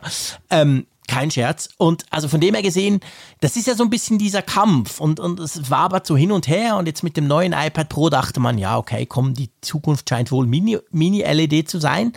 Aber es ist alles noch nicht so ganz sicher. Also ich, ich würde jetzt auch OLED noch nicht abschreiben bei den iPads. Hm. Ja, also mich wundert es tatsächlich jetzt mit Blick auf das iPad Pro aus den von dir genannten mhm. Gründen, dass das ja trotz der sehr überzeugten Vorstellung von Apple, dass sie gesagt haben, Mini-LED ist das Ding, ja in den Betrachtungen eben die von dir genannten Gründe immer wieder kamen, mhm. dass dann doch gesagt wurde, naja, OLED wäre aber jetzt eigentlich die Stufe besser noch gewesen, ja. weil ähm, die Kontrastwerte noch mal besser sind. Mhm. Ich weiß nicht, ob das so richtig gut ankommt bei der iPad Pro Klientel, wenn sie jetzt dann OLED dann eigentlich dem tendenziell Consumer-Gerät spendieren. Ja, ich bin, ich bin bei dir. Also das ist natürlich so für die, die Frage ist natürlich, ist das, für welche Nutzerschicht ist das wichtig? Aber die Nerds und Geeks, die ja schon auch eher so in Richtung ähm, iPad Pro gehen, die könnte das unter Umständen ärgern, vor allem dann, wenn dann die Testberichte rauskommen. Weißt du, ich stelle mir das so vor. Halb so teures iPad Air, dann lässt du, lässt du irgendwie ein schönes Apple TV Plus Video drauf laufen und merkst dann halt, okay, schwarz ist einfach geiler bei OLED. Punkt. Beim halb so teuren Gerät. Also da, da bin ich gespannt. Genau auf diese Diskussion sollte sie denn kommen. Aber andererseits, wir wissen alle auch, Apple wird irgendeinen tollen Claim finden, warum das genau da passt und beim anderen es eben nicht nötig ist. Das stimmt. Da wird ihnen schon was einfallen. Das stimmt, ja. Aber ja, ich meine, weißt du, das sind natürlich Gerüchte, die kommen aus der Zuliefererkette, die kommen teilweise von Bloomberg, also wie, wie immer so, das sind zwar schon verlässliche Quellen, aber man weiß halt nicht so genau, vielleicht testet das ja auch Apple nur und entscheidet sich dann letztendlich doch wieder ganz anders. Also wir wissen nicht, wie realistisch das ist, aber klar, man muss schon sagen, guckst du dir die Konkurrenz an, ich meine, gerade die teureren Android-Tablets, da gibt es nur noch weniger, aber Samsung macht die immer noch ganz fleißig die haben alle OLED und, und bei den Smartphones ist das Thema sowieso gegessen. Es gibt mhm. nichts mehr anderes als OLED. Also von dem her gesehen könnte ich mir schon vorstellen, dass Apple dann vielleicht eben doch mal noch die Kurve wieder, wieder, wieder macht und sagt, okay, wir vereinheitlichen die ganze Geschichte bei uns, bei den teuren Geräten sind Displays OLED, Punkt. Ja, möglich, möglich, dass sie da jetzt mit etwas Verzögerung diesen Weg beschreiten. Ja. Ist schwer zu sagen. Andererseits hatte ich den Eindruck, dass sie beim Mini-LED das so überzeugt vorgetragen haben. Ja, dass, ist schon so, dass gell? Eigentlich, das hat so nach Zukunft ja, getönt. Das war jetzt nicht eine Brückentechnologie, was sie da nee, vorgestellt haben. Nee. Und man weiß halt manchmal nicht, ähm, wir erleben es ja auch immer wieder, dass Gerüchte eine Eigendynamik entfalten irgendwann mal aufgetischte Absolut. Gerüchte werden halt immer weiter kolportiert und obwohl eigentlich schon jetzt sie halb widerlegt sind durch die Fakten, ist es dann so, dass sie dann immer wieder noch ein Jahr später nochmal aufpoppen. Ja. Und wir reden ja schon sehr lange über OLED auch bei den iPads. Ja, logisch. Also eigentlich seit dem iPhone 10. Seit das iPhone 10 rauskam, OLED hatte, alle dachten, wow, cool. Dann hat man sofort angefangen, okay, wer kriegt es denn sonst noch bei Apple? Wer hat denn noch so ein Screen? Ah ja, das iPad. Also ich gebe dir recht, das sind jetzt lange, schon jahrelange Diskussionen. Und ich hatte auch den Eindruck beim iPad Pro, beim großen, das wir auch zum Test haben, ähm, da hatte ich schon so den Eindruck, das sei so, sie haben es ja auch verglichen mit ihrem super XDR-Display die ganze Zeit, so nach dem Motto, ja, genau. das ist quasi das portable XDR-Display. Und das hat halt schon so getönt, wie wenn jetzt Apple im Profibereich auf die Sachen setzen würde. Ja. Wir werden es natürlich erst in zwei Jahren wissen. Sollte jetzt diese Roadmap, die wir da im Moment so ein bisschen diskutieren in der Gerüchteküche, sollte die stimmen, dann wissen wir das frühestens in zwei Jahren, ob es wirklich so ist. Beziehungsweise nächstes Jahr, wenn tatsächlich das iPad Air kommen würde. Weil ich glaube schon, man kann, die, diese Verknüpfung kann man machen. Sollte nächstes Jahr ein iPad Air mit OLED rauskommen, dann ist es wie klar, dass das Pro dann das auch noch kriegen wird einfach noch besser und mhm. vielleicht noch ein bisschen more advanced. Ja. Aber es kann nicht sein, dass das R dann OLED ist und das Pro dieses Mini-LED hat und man da behauptet, es sei besser. Also ich glaube, das ist eine Entweder-Oder-Geschichte bei, beim iPad. Das stimmt, ja. Ja, es läuft dann tatsächlich darauf hinaus, dass Mini-LED eine Brückentechnologie wäre. Ja. Ja. Mal schauen. Gut. Also, dann lass uns so ähm, wie auch wieder in die, in die Realität zurückkommen. Letzten Donnerstag kam nicht nur die Beta 2 von iOS 15, die ich voll verpasst habe. Schuld war nämlich Microsoft. Und Microsoft hat das kommende neue Betriebssystem vorgestellt. Und das ist insofern speziell, dass Microsoft ja vor sechs Jahren mal gesagt hat, hey, Windows 10, das bleibt für die Ewigkeit. Wir hören auf mit diesem komischen Zahlengedöns da, 95 und irgendwelche merkwürdigen Namen wie Vista und so. Es ist jetzt einfach Windows 10. Und dann kam ja jahrelang, zweimal pro Jahr, kam so ein Update. Kein Mensch konnte sich das merken. 2HE und irgend so ein Scheiß und eigentlich nur IT-Administratoren wussten, welche Windows-Version du jetzt drauf hast. Alles Pustekuchen, Ende Jahr kommt Windows 11 und das wurde vorgestellt. Genau. Ja, und es hat einige interessante Punkte drin, ähm, die auch Fragen aufwerfen, was hat das? Das hat ganz viele interessante Punkte, ja, ehrlich gesagt. Das ist klar, aber wir fragen uns ja in einem Apple-Podcast ja vor allem, welche Wechselwirkungen hat das jetzt mit dem, was wir bei Apple sehen? Und ich sehe da eigentlich vor allem zwei Themen, die jetzt dann so pressieren. Natürlich können wir noch weitere Punkte diskutieren, aber ich würde erstmal gerne diese beiden mit dir diskutieren. Mhm. Das eine ist der Punkt, läuft denn jetzt eigentlich künftig Windows auf den M1 oder auf den Apple Silicon Maschinen? Die zweite, der zweite Punkt ist diese Geschichte, dass Windows Android-Apps ermöglicht. Und das ist ja eine sehr mhm. interessante Entwicklung vor dem Hintergrund, dass Apple ja nun auch Mobil-Apps vom iPad dann eben auf den Mac geholt hat. Mhm. Lass uns zuerst mit der Kompatibilität anfangen. Dort ist es ja so, dass die Verwirrung, die wir vielleicht als Mac-User jetzt haben, ja kein Vergleich ist zu der Verwirrung, die alle Windows-Nutzer haben. Weil dort ist es genauso kompliziert. Ja. Bei Mac kann man grundsätzlich sagen, Stand jetzt, es gibt keine Anzeichen, dass das auf einem M1 Mac laufen sollen können würde. Das ist aber jetzt bei der normalen Windows-Version auch schon. Du kriegst auch jetzt Windows 10 nicht einfach so zum Laufen auf dem M1. Beim Intel Mac ist es aber tatsächlich so, dass es eher danach aussieht, als würde es nicht laufen. Und zwar gibt es da diese TPM 2.0 Geschichte, das ist das Trusted Platform Modul, das ist sowas ähnliches eigentlich wie der T2-Chip, den wir ja schon in den Intel Macs in den neueren drin hatten. Der kümmert sich um Verschlüsselung und solche Sachen. Und da ist wirklich das Problem beim Windows genau gleich. Im Moment die Foren glühen, weil Microsoft hat für PC-Nutzer so ein Tool rausgebracht, da kannst du das auf deinem PC laufen lassen und da sagt er dir Daumen hoch oder Daumen runter bei Windows 11. Und man muss sagen, bei den allermeisten PCs, selbst bei ganz neuen, kommt da im Moment der Daumen runter. Das liegt am BIOS, das braucht BIOS-Updates. Diese Funktion ist bei vielen zwar physikalisch als Chip da, aber ähm, es ist nicht aktiviert, weil es ja vorher nie gebraucht wurde. Also ganz ehrlich, das ist ziem ein ziemliches Chaos, das Apple da veranstaltet, äh Quatsch, sorry, Microsoft veranstaltet hat, wenn es um die, um die Möglichkeit geht, wer denn dieses Windows 11 in Zukunft nutzen wird können. Aber irgendwie die Intel Macs, das sieht nicht gut aus, oder? Nein, das sieht überhaupt nicht gut aus. Also die unterstützen das gegenwärtig nicht und werden es wohl auch nicht mehr unterstützen, so was man hört, dass ähm, Apple da jetzt keinen Aufwand mehr betreibt, um das noch mhm. irgendwie nachzurüsten. Es ist aber ja wohl auch so, dass auch so bei den M1 Macs momentan nicht Land in Sicht ist, oder? Nee, das ist tatsächlich so. Ich meine, das Lustige ist ja, und da, man, man, sieht das Spannungsfeld, das wir letztendlich ja auch, auch, auch haben da. Dadurch, dass dieses quasi, ja, Windows 11 kommt sicher nicht auf Intel Macs, das war relativ schnell, wurde das schon rumgereicht. Da gab es dann auch andere, die gesagt haben, ja, ist ja gar nicht nötig, weil das wird ja dann schon auf dem M1 laufen. Microsoft wird doch sicher eine ARM-Version davon machen.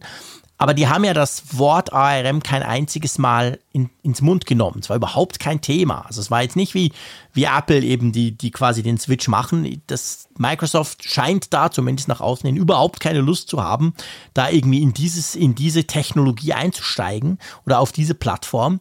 Drum sieht es tatsächlich generell im Moment so aus, als komme das nicht auf den M1 Mac, weil diese, diese Windows 10 Version, die es ja gibt für ARM, auch die ist ja sagen wir mal, ist schwierig. Und das ist tatsächlich etwas, was im Moment irgendwie bei Microsoft scheinbar keinerlei Priorität hat. Sonst hätten sie es jetzt nämlich gebracht. Und das bringt uns gleich hm. zum anderen Punkt.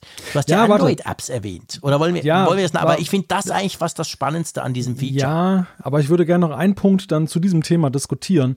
Denn mhm. äh, es ist ja schon bemerkenswert, wir haben ja gesehen mit dem Aufkommen der M1 Max, der, der Wunsch der, der Apple-Nutzer war groß, der, dass sie eben dann Windows darauf betreiben können. Ja. Und Apple hat ja an einem Punkt auch immer mal gesagt, dass es ja auch von der Mithilfe von Microsoft abhängt, ob das gelingen kann oder nicht. Und Microsoft Voll. rührte sich nicht in der Sache. So, Nö. das haben wir jetzt erstmal so hingenommen. Jetzt, jetzt kriegen wir eine neue Version von Microsoft Windows. Und du hast es ja gerade gesagt, ähm, sie meiden, sie nehmen das Wort ARM nicht in den Mund. Gut, damit meinen sie natürlich auch die ARM-Chips, die zum Beispiel in den Surface Geräten mhm. teilweise drin ja, genau. sind. Also sie, sie schneiden sich ans eigene Fleisch an der, an, der, an der Stelle.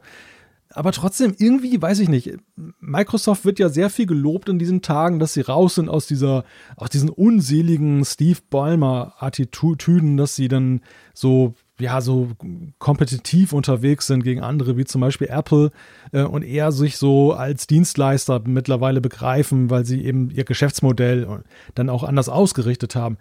Dennoch habe ich aber so ein bisschen das Gefühl, irgendwie riecht es so nach, mh, hm, ja, diese erfolgreiche Apple-Plattform, der wollen wir jetzt nicht noch Zucker geben, oder?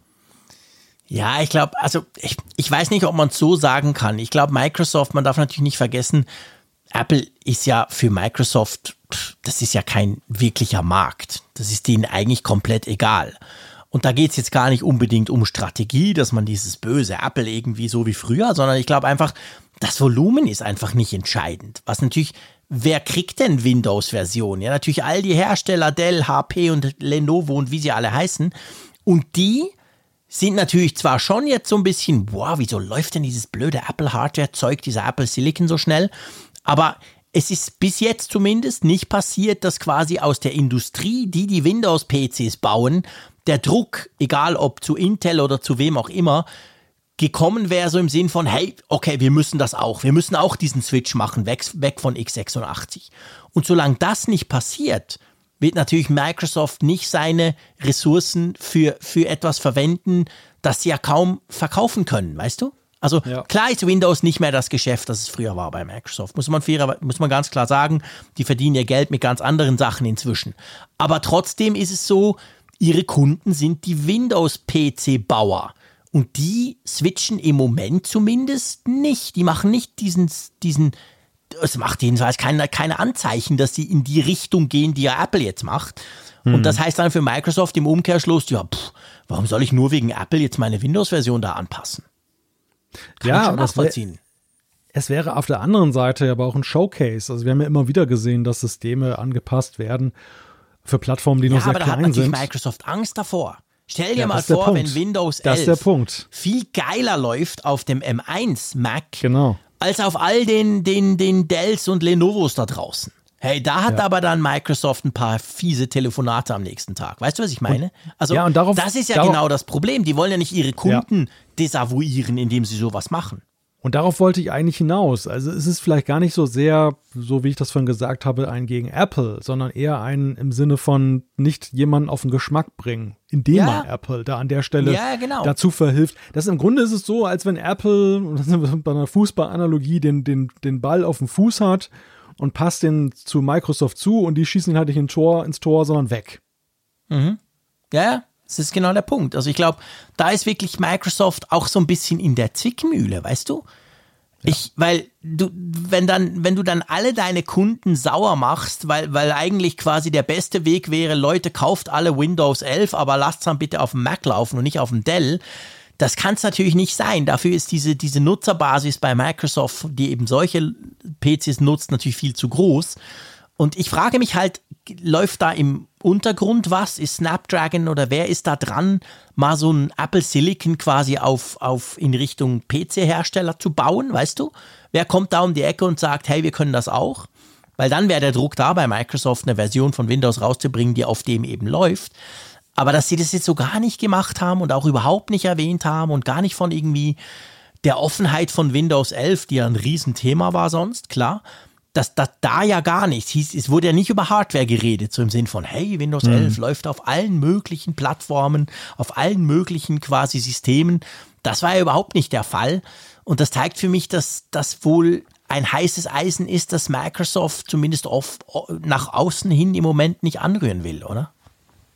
Ja, oder dass sie tatsächlich darauf spekulieren, dass sie hm, gemeinsam erscheinen wollen mit einer Antwort für den PC. Das könnte auch sein, klar. Und jetzt nicht, sie wollen vielleicht den, nicht den Showcase von Apple haben und Apple damit fördern, sondern ja. sie wollen das mit einem ja, Kooperationspartner Ja, logisch, machen. klar. Sie wollen das quasi mit einem Dell machen, der, der irgendeinen neuen tollen Superchip bringt und dann damit einen geilen PC baut und darauf läuft dann Windows 11 noch besser. Dann würde es passen für Microsoft, genau, ja. Aber danach sieht es im Moment eben auch nicht aus. Was ich ja spannend finde, und jetzt möchte ich den, den, den Link, du hast ja diese zwei Hauptfeatures erwähnt, also beziehungsweise zwei Themen, die du mit mir diskutieren willst. Das andere waren ja Android-Apps, die jetzt neu auf Windows 11 laufen können, ausgeführt werden können. Spannend finde ich dabei ja, bei Apple war es ja so, Apple hat ja argumentiert, hey, jetzt haben wir die gleiche Hardware, also sie haben es nicht so gesagt, aber im Prinzip die gleiche Basis, dann ist es ja easy peasy, dass da so eine iPad-App auf dem M1 Mac läuft ist mir als Laien hat das völlig eingeleuchtet. Aber wie zum Geier macht es denn Microsoft? Weil jede Android-App läuft ja auch auf ARM. Also jeder Snapdragon in einem Android-Smartphone ist ja nichts anderes, jetzt ganz salopp gesagt, als ein Apple A1314 oder eben so ein M1. Also das heißt ja, dass Microsoft auf x86 eine Art Emulation laufen haben muss, damit dort drauf dann ARM Android-Apps ausgeführt werden können. Hm. Ja. Und wie gut das funktioniert, das möchte ich, also ich meine, wir haben so ein bisschen gesehen, aber du weißt, wie das ist. An der Keynote ist immer alles schön. Das finde ich schon auch spannend, weißt du, den Weg. Ja, es kommt drauf an. Also ich glaube, Spiele werden darauf keine Freude bereiten. Äh, auch. Freude bereiten. Wer ja, wer auf Intel Macs entwickelt hat und ähm, jetzt mit Xcode und den, den iPhone-Simulator kennt, der mhm. hat ja ungefähr so ein Gefühl dafür, was Stimmt. da möglich ist. Stimmt, das ist und, ja das gleiche Prinzip. Ja. ja, das, das Hochfahren des Emulators, des Simulators, das war immer eine recht zeitaufwendige Angelegenheit, je nachdem, wie dein Rechner ausgestattet ist. Also du merkst natürlich schon sehr stark, welche Specs du hast, was für ein Prozessor hast du da drin, wie viel ja. Arbeitsspeicher steht dir zur Verfügung. Das, das merkst du auf der Intel-Plattform natürlich deutlich mehr als jetzt dann bei der Apple Silicon-Plattform. Äh, aber wenn es dann mal läuft, so, ich sag mal, das Gros der Apps läuft darauf recht sauber. Und das ja. könnte ich mir eben vorstellen, dass das auch bei Windows mit den Android-Apps ist. So eine Tool-App oder sowas, die, oder auch eine Video-App wird sicherlich dann problemlos funktionieren. Doch je aufwendiger die Grafik ist, desto, desto schwieriger. Ja, desto schwieriger wird das wahrscheinlich. Wie ist das eigentlich beim M1 Mac? Du hast ja Xcode auf beidem schon ausprobiert. Startet da der Emulator schneller? Nach meinem Gefühl ja. Ja. Schon, oder? Das, Weil er ja eigentlich ja. diese, genau dies, dieses, was du jetzt erklärt hast, ja nicht machen muss.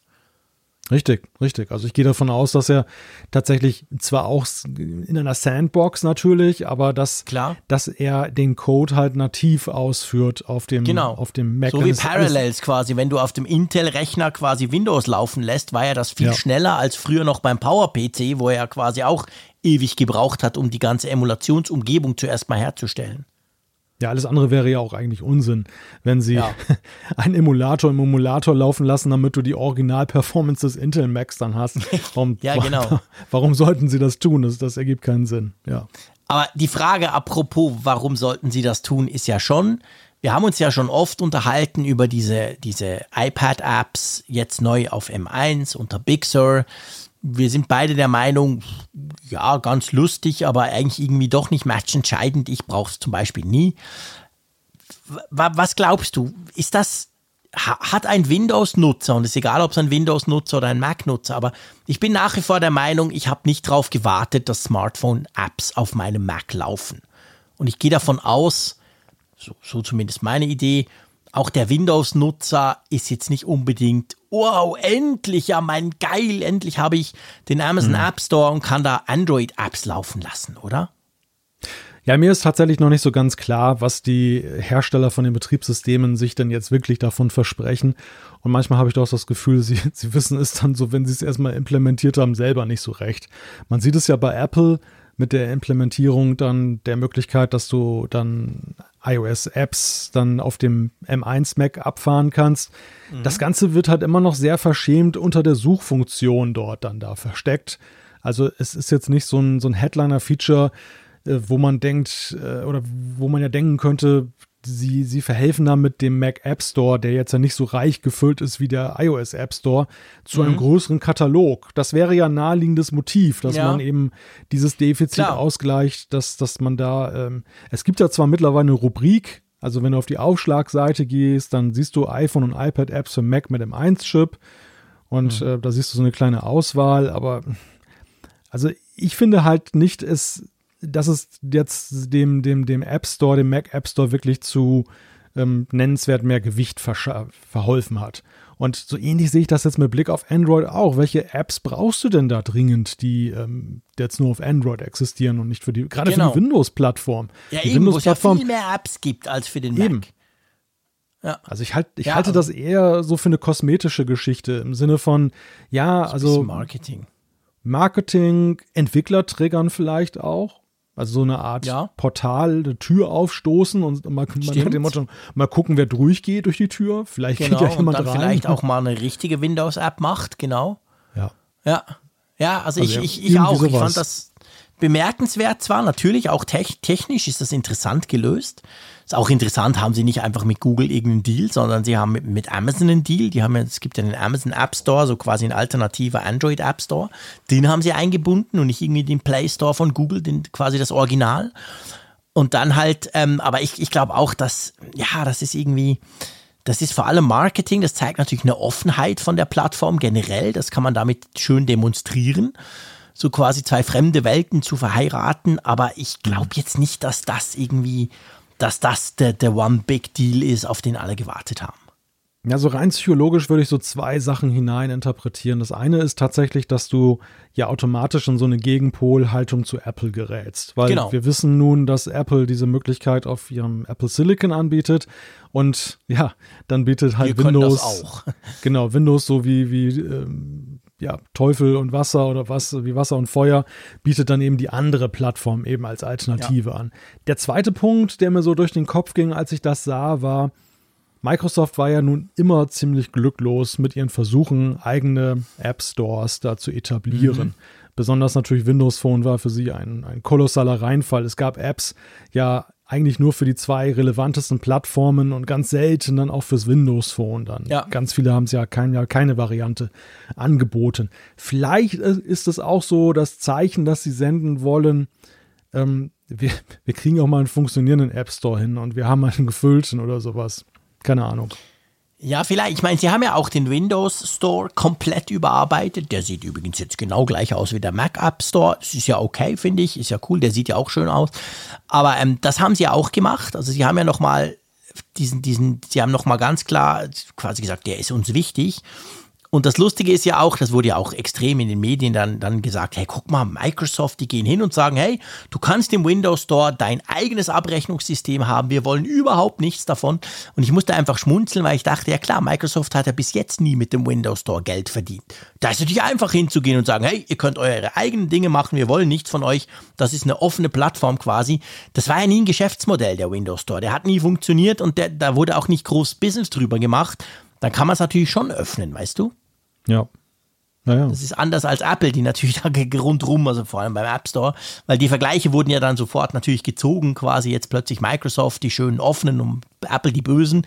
Aber ich glaube, das ist nicht ganz vergleichbar. Aber ich bin ganz bei dir. Ich glaube, Apple, äh, wohin Microsoft versucht mit diesem Android reinholen oder ein bisschen andocken, das Ganze einfach so ein bisschen attraktiver zu machen. Aber ob da am Schluss wirklich was übrig bleibt, das muss man dann wirklich mal sehen. Also bin ich ja mal gespannt, wenn dann viele PCs verkauft werden. Ab Ende Jahr kommt ja das alles.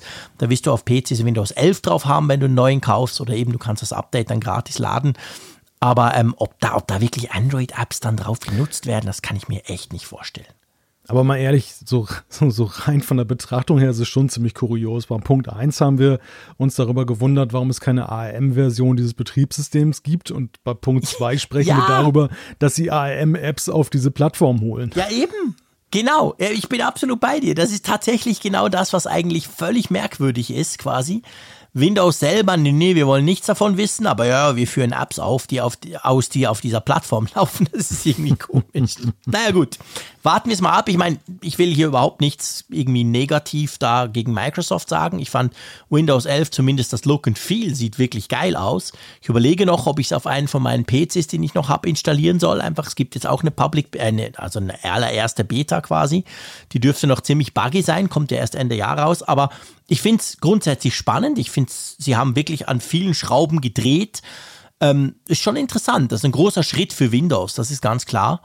Aber ja, ich glaube nichts, was uns, also wir werden wegen dem nicht unser macOS in die Tonne treten, weil es sieht ja abgesehen davon auch extrem aus wie macOS inzwischen. Die haben sich krass angenähert, sagen wir es mal so.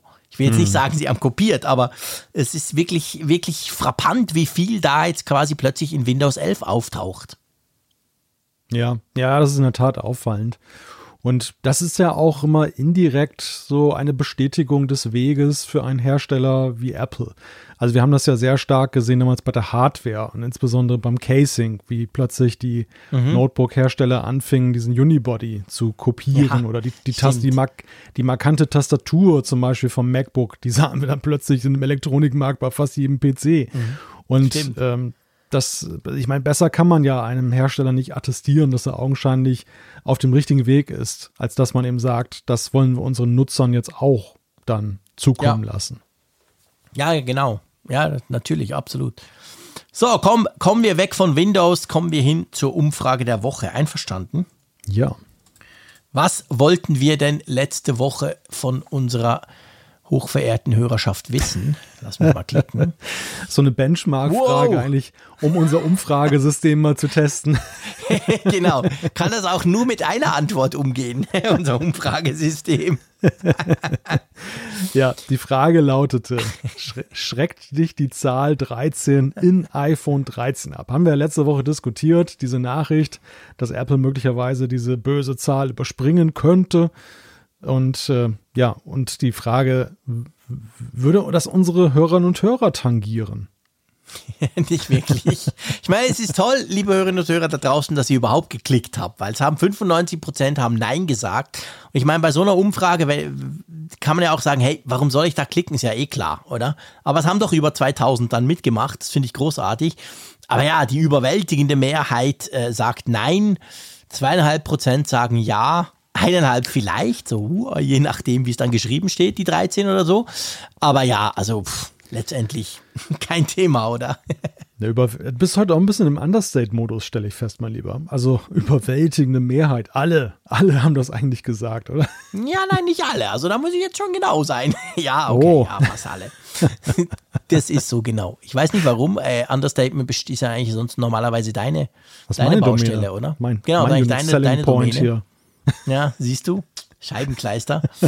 Aber komm, wir haben eine neue Frage. Da bin ich ziemlich sicher, dass nicht so viele Nein oder Ja klicken werden, wie jetzt bei dieser Umfrage hier. Ja, ja, und sie ist, sie ist doch ein wenig differenzierter. Es ist die Frage, wirst du die Public Beta von iOS 15 oder macOS Monterey installieren? Dann gibt es die Möglichkeit, ja, habe ich sofort gemacht. Ja, demnächst, vielleicht nein oder natürlich auch habe kein passendes Gerät, wo das quasi drauf passt. Also mal gucken, ob ihr da Public Beta mäßig ähm, vorne dabei sein wollt oder ob ihr lieber noch ein bisschen wartet, bis das Ganze dann auch final zur Verfügung stehen wird. So, es reicht locker noch für die eine oder andere Zuschrift. Ist das nicht schön? Gell? Ich gehe mal hier los und fange mit dem Thomas an. Und zwar, das Thema ist iPad M1 gegen MacBook Air M1. Uhu. So ein, ein Kaufberatungsthema. Ja. Thomas fragt uns, was ist eure Faszination für das iPad? Wenn man wie Jean-Claude das iPad nur mit Tastatur betreibt, spart man weder Gewicht noch Geld, muss aber mit angezogener Handbremse fahren. Ich schwanke dazwischen, mir ein MacBook Air M1, ein iPad M1 oder ein iPad Air zu kaufen. Der Preisunterschied zwischen iPad Air 256 GB zum iPad Pro 128 GB ist zu vernachlässigen. Wenn ich da noch Tastatur dazu rechne, ist das MacBook Air M1 günstiger und kann viel mehr. Was spricht eigentlich für das iPad? Soll ich, soll ich mal loslegen? Fang also in dem ja. Setup eigentlich nichts, muss ich ganz klar sagen. Meine Faszination ist, es ist, erstens habe ich es natürlich, das muss man fairerweise auch ganz klar sagen. Ich habe aber auch schon oft gesagt, tausende Male im Apfelfunk-Podcast müsste ich mich entscheiden. Quasi, du darfst nur eins dann wäre es bei mir immer der Mac. Punkt. Aber es ist so, ich arbeite sehr gern am Desktop Mac und wenn ich unterwegs bin, brauche ich eigentlich den Power normalerweise nicht. Früher bin ich ja noch gependelt und da musste ich nicht irgendwie super fancy geiles Zeug machen und da war dann hingegen das iPad sehr praktisch, weil es halt sofort aufstartet, da ist. Der Touchscreen ist cool für die Dinge, die ich nutze. Da habe ich es geschätzt, aber müsste ich mich entscheiden, also müsste ich so wie der Thomas das schreibt, quasi eine Entweder-oder-Entscheidung dann muss ich dir ganz klar sagen, hey, MacBook Air M1 ist das geilste Notebook, das du wahrscheinlich im Moment kaufen kannst. Hm. Ja, das kann man nur unterstreichen. Die Frage, die ich mir in diesem Zusammenhang gestellt habe, ist, wofür soll es denn tatsächlich sein? Oder genau, welch, schreibt er eben welchen nicht. Rahmenbedingungen? Also ja. ist, es, ist es das einzige Gerät zum Beispiel? Ist es der Computer in deinem Haushalt, mhm. in deinem Leben? Dann würde ich tatsächlich sagen, äh, wäre auch bei mir ein Mac die erste Wahl. Einfach, weil ich Nutzungsszenarien habe, die ich auf einem iPad, egal welcher Couleur, nicht eins zu eins abbilden kann nach ja, wie vor. Ich auch. Und der, wenn allerdings da die, die Ausgangsvoraussetzung ist, Thomas hat zum Beispiel ein Desktop-Mac schon. Mhm. Und er sucht jetzt für unterwegs dann einen mobilen Rechner. Dann äh, sieht es dann wesentlich differenzierter aus. Dann muss man sich ja. auch fragen, was machst du denn damit unterwegs? Hast du irgendwelche Software? Podcastest du von unterwegs? Dann kann mhm. es natürlich sein, oder dann, dann ist es mit Sicherheit so, dass das MacBook dann die bessere Wahl ist. Aber die generelle Frage, iPad gegen MacBook, also das ist eine gute Frage. Die, die Frage ist ja, wenn du das ganze Zubehör dazu kaufst, bist du tatsächlich in Preisregionen. Es gibt keinen Preis-Benefit, jetzt nur, nur ein iPad zu kaufen gegenüber Nö. einem MacBook ja, Air. Das, das ist, ist definitiv so. so. Und auch gewichtsmäßig und größenmäßig ist es so, wenn du das in der Tasche mit dir rumschleppst, ähm, da gibt es sich nicht viel. Da, da nee, gibt es ja nicht sogar. Viel. Also das Air ist sogar tatsächlich, also das MacBook Air ist tatsächlich leichter. Das ist krass ja. leicht. Und ich, ich nutze in diesen Tagen auch sehr viel, bin jetzt wieder mehr im Büro und ich nutze in diesen Tagen sehr viel ähm, das iPad. Ich habe kein MacBook ja. dabei. Und ich habe mich halt auch schon gefragt, was fasziniert dich eigentlich so, also mhm. mich jetzt so an diesem iPad? Warum nutzt du ein iPad und nicht äh, einen Mac, einen mobilen? Und der Grund ist schlichtweg, dass ich halt, und das ist, glaube ich, auch nach wie vor dieser Unique Selling Point, dieses Einfachheitserlebnis. Das für ja. viele Anwendungen ist halt diese einfachere Natur. Du musst ihn nicht booten, selbst wenn es schnell geht. Du musst nicht irgendwie dann irgendwie rumklicken, sondern kannst einfach antippen und eben ja auch diese Zweitverwendung, wenn du ihn dann das iPad privat nutzt, für diese klassischen Consumer-Zwecke. Genau. YouTube-Videos gucken, Streaming-Dienste aufrufen ja, da finde ich einfach ein iPad ist für mich dann die erste Wahl gegenüber einem MacBook. Ja. Ich glaube, das ist super wichtig. Also, wenn du zu Hause einen Mac hast und du holst dir ein MacBook Air, klar, kann man sagen, hey, cool, dann hast du einen Unterwegs-Mac, der auch praktisch alles machen kann oder wahrscheinlich beim MacBook Air M1 sogar alles machen kann. Aber du hast eigentlich, blöd gesagt, zweimal das gleiche. Hast du hingegen zu Hause einen Mac und Kunst, wenn du unterwegs bist, sagst du klar, die paar Sachen, die ich brauche, wie ich das zum Beispiel tue, vor allem E-Mailen, äh, Twittern, Webseiten lesen und schieß mich tot, das kann ich ja alles problemlos auf dem iPad machen, egal ob Air oder Pro. Dann habe ich natürlich noch eine ganz andere, ich habe einfach noch ein zweites Gerät, was ich dann auch zum Couchsurfen, beim Netflix gucken, whatever, viel besser nutzen kann und habe eigentlich dadurch einen Mehrwert. Drum schätze ich das iPad so.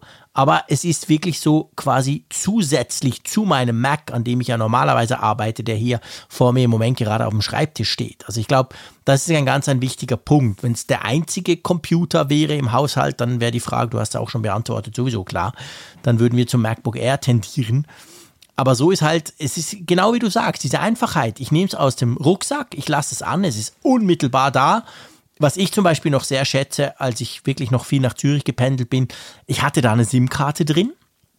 Das hat immer Internet, nicht Tethering, Mistzeug über mein iPhone und ich bin in Zürich und das iPhone ist leer, sondern quasi eine eigene Verbindung. Das habe ich extrem geschätzt. Das hat nur das iPad. Das, das haben halt leider die Macs nicht. Also es gibt schon durchaus ein paar Dinge, die ich, die, die, die fürs iPad sprechen. Ja, ja, stimmt. Das, das ist auch noch ein ganz wichtiger Punkt. Diese Konnektivität dann halt auch unterwegs ja. ist, ist schon. Also das, also das, das iPad brilliert halt eben dadurch, dass alles das, was du mit dem Mac eigentlich auch darstellen kannst, aber da nochmal eine Idee halt schneller zur Verfügung steht. Dieses, wenn ja. du so ein, so ein viel Auf- und Zuklapper bist, dann, dann ist das, mhm. äh, dann ist das genau. iPad oft dann überlegen. Während wenn du ja. ein kontinu kontinuierlich arbeitender Nutzer bist, dann ist ein MacBook wahrscheinlich die bessere Wahl. Ja, das denke ich auch, ganz genau. Und ganz konkret vielleicht noch, wir haben das ja nie so besprochen, aber ich habe, weil meine Frau ein neues braucht, die hat ein ziemlich altes MacBook Pro. Und jetzt habe ich mir ein oder oder ihr ein MacBook Air M1 geholt. Und zwar wirklich völlig base, das einfach das einfachste, was es gibt, also sprich das günstigste. Und hey, ich muss dir ganz ehrlich sagen, ich habe das jetzt aufgesetzt, wir werden das auch mitnehmen in die Ferien, ich werde damit dann nächste Woche podcasten von Holland am Meer aus das Ding ist unendlich schnell. Also es ist wirklich völlig verrückt, wie schnell das Teil läuft, auch wie schnell das aufstartet. Wenn du das aufklappst, ist es einfach unmittelbar da, eigentlich wie ein, wie ein iPad. Also ich war noch mal richtig geflasht in den letzten paar Tagen, wo ich das Teil aufgesetzt habe, habe natürlich auch meine Programme drauf installiert, eben für die Ferien und so, und weil das dann vielleicht so ein bisschen ein Mobilrechner von uns beiden auch sein könnte. Und das Ding ist schon beeindruckend. Also dieser M1, das hat ja nicht mal einen Lüfter, weißt du? Das ist ja das, mhm. das kleine Modell, also nee, das eher immer ohne Lüfter. Das ist, also ich bin im Moment bin ich ganz, ganz Fan von dem Ding gerade. Das ist Wahnsinn. Und so leicht. Also es ist leichter als mein iPad ähm, M1 mit der Tastatur dazu. Mhm. Deutlich. Das merkst du. Wenn du die nebeneinander in der Hand hast, sagst du sofort, wow, das MacBook Air ist ja viel, viel leichter. Das ist schon krass. Aber eben, du siehst, Thomas, es fehlen noch so ein paar Infos. Es gibt durchaus etwas, was fürs iPad spricht. Es gibt aber auch ganz viel natürlich, das für so ein MacBook Air spricht. Ganz konkret eben das MacBook Air und nicht so ein Pro oder so, was dann viel größer ist und auch viel teurer und so. Also musst dir noch mal so ein bisschen überlegen, was du eigentlich nutzt und vor allem, was du unterwegs brauchen willst und eben auch, was du für Hardware schon hast. Genau. Wollen wir noch ein ich würde gerne den Dominik noch, das ist nämlich auch so ein Thema, das kriegen wir ab und zu mit. Und zwar geht es ums Thema M1 iMac als zweiten Bildschirm. Und er schreibt, er hätte diese Frage. Ich spiele mit den Gedanken, sollte dann mal ein M27 Zoll iMac erscheinen, diesen zu kaufen. Also jetzt nicht den 24er, der gerade vorgestellt wurde, sondern der größere. Ich würde diesen dann aber gerne zusätzlich als externen Monitor für mein Dienstnotebook Windows verwenden wollen. Wisst ihr, ob das noch möglich ist? Ich habe gelesen, dass diese Funktion nur bei älteren Modellen möglich ist. Ich würde mich sehr über ein Feedback von euch freuen können wir, können wir geben, dieses Feedback, oder? Auch wenn es ihn wahrscheinlich nicht freuen wird. Müssen wir leider negativ bescheiden, denn es ist so, dieser genau. Target Display Mode, den es damals mal gab, der ist ja schon mit den 5K-Displays abgeschafft worden beim iMac und hat dann 2014. auch nie wieder, ja, also hat nie wieder ein Comeback gefeiert seither und wird uns wahrscheinlich auch nicht wieder begegnen. Die Möglichkeit, die man ja jetzt künftig jetzt von Mac zu Mac hat, ist ja wahrscheinlich diese Airplay-Geschichte, die da jetzt erweitert ja. da ist. Aber oder auch vom, vom, vom, iPad. Oder vom iPad vor allem, ja, ja, richtig. Mit dem das neuen war so der Showcase. Monterey, genau. Aber das nützt hier natürlich nichts bei einem Windows-Rechner. Also Genau. man muss ganz klar sagen, die neuen Macs, oder eben neu, du hast gesagt, 5K, das war 2014. Seit da können das die Macs nicht. Also es können wirklich nur die ganz, ganz alten Macs konnten das noch, dass man sie als Display nutzen konnte. Die Frage ist, ob es Duet-Display oder so, solche Lösungen, gibt es die nicht auch für Windows? Ich meine, ja. Gell, ich meine auch. Ich meine, das war dann so noch so der Punkt, wo sie sich noch ein bisschen abgehoben haben. Also man könnte natürlich sowas machen, aber seien wir ehrlich, da musst du zuerst den Mac hochfahren. Klar, das geht beim M dann viel schneller, aber na, irgendwie ist es nicht so richtiger Use Case, oder? Ja, und auch da ist es wieder so eine Frage von, was machst du damit? Was willst Ja. du darstellen? Denn natürlich ist so eine, eine Verbindung nie gleichwertig mit eben Ja. einem direkten Anschluss jetzt. Dann, dass es, es wird ja über die Software lag. erstmal rübergeschickt und dann Genau. ja umgesetzt und auf dem Bild dann angezeigt. Also da, da gibt es natürlich dann eben Latenzzeiten. Und vor dem Hintergrund äh, bei einigen Sachen kein Problem, aber bei anderen, gerade gerade grafisch anspruchsvollen Sachen, dann ist es einfach ein No-Go. Ja. Ja, absolut. So, also mein Lieber, ich würde sagen, ähm, wir beenden die Folge 282. Ich hoffe, das ist für dich kein No-Go. Nein, wir sind genug auf der Welle der guten Laune geritten. Ja, genau, ich würde doch auch sagen. Und das Schöne ist ja, dass wir nächste Woche wieder gute Laune verbreiten können oder uns gegenseitig vielleicht gute Laune bringen können. Weil nächste Woche gibt es natürlich den nächsten Apfelfunk. Würde mich sehr freuen, wenn ihr da auch alle wieder dabei seid. Vielen Dank auch an der Stelle mal wieder fürs Feedback. Wir haben wieder nur zwei geschafft. Es kommt immer super interessantes Feedback von euch rein. Ihr wisst es, wir lesen die alle, auch wenn wir sie nicht beantworten können und nicht alle natürlich in der Sendung bringen, aber wir lesen das immer, wir lernen auch sehr viel dazu.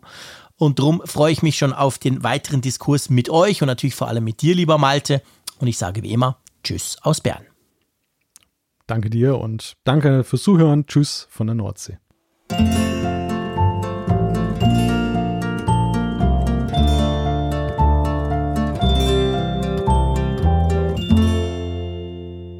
Immer auf Empfang mit Funkgerät, der App zum Apfelfunk.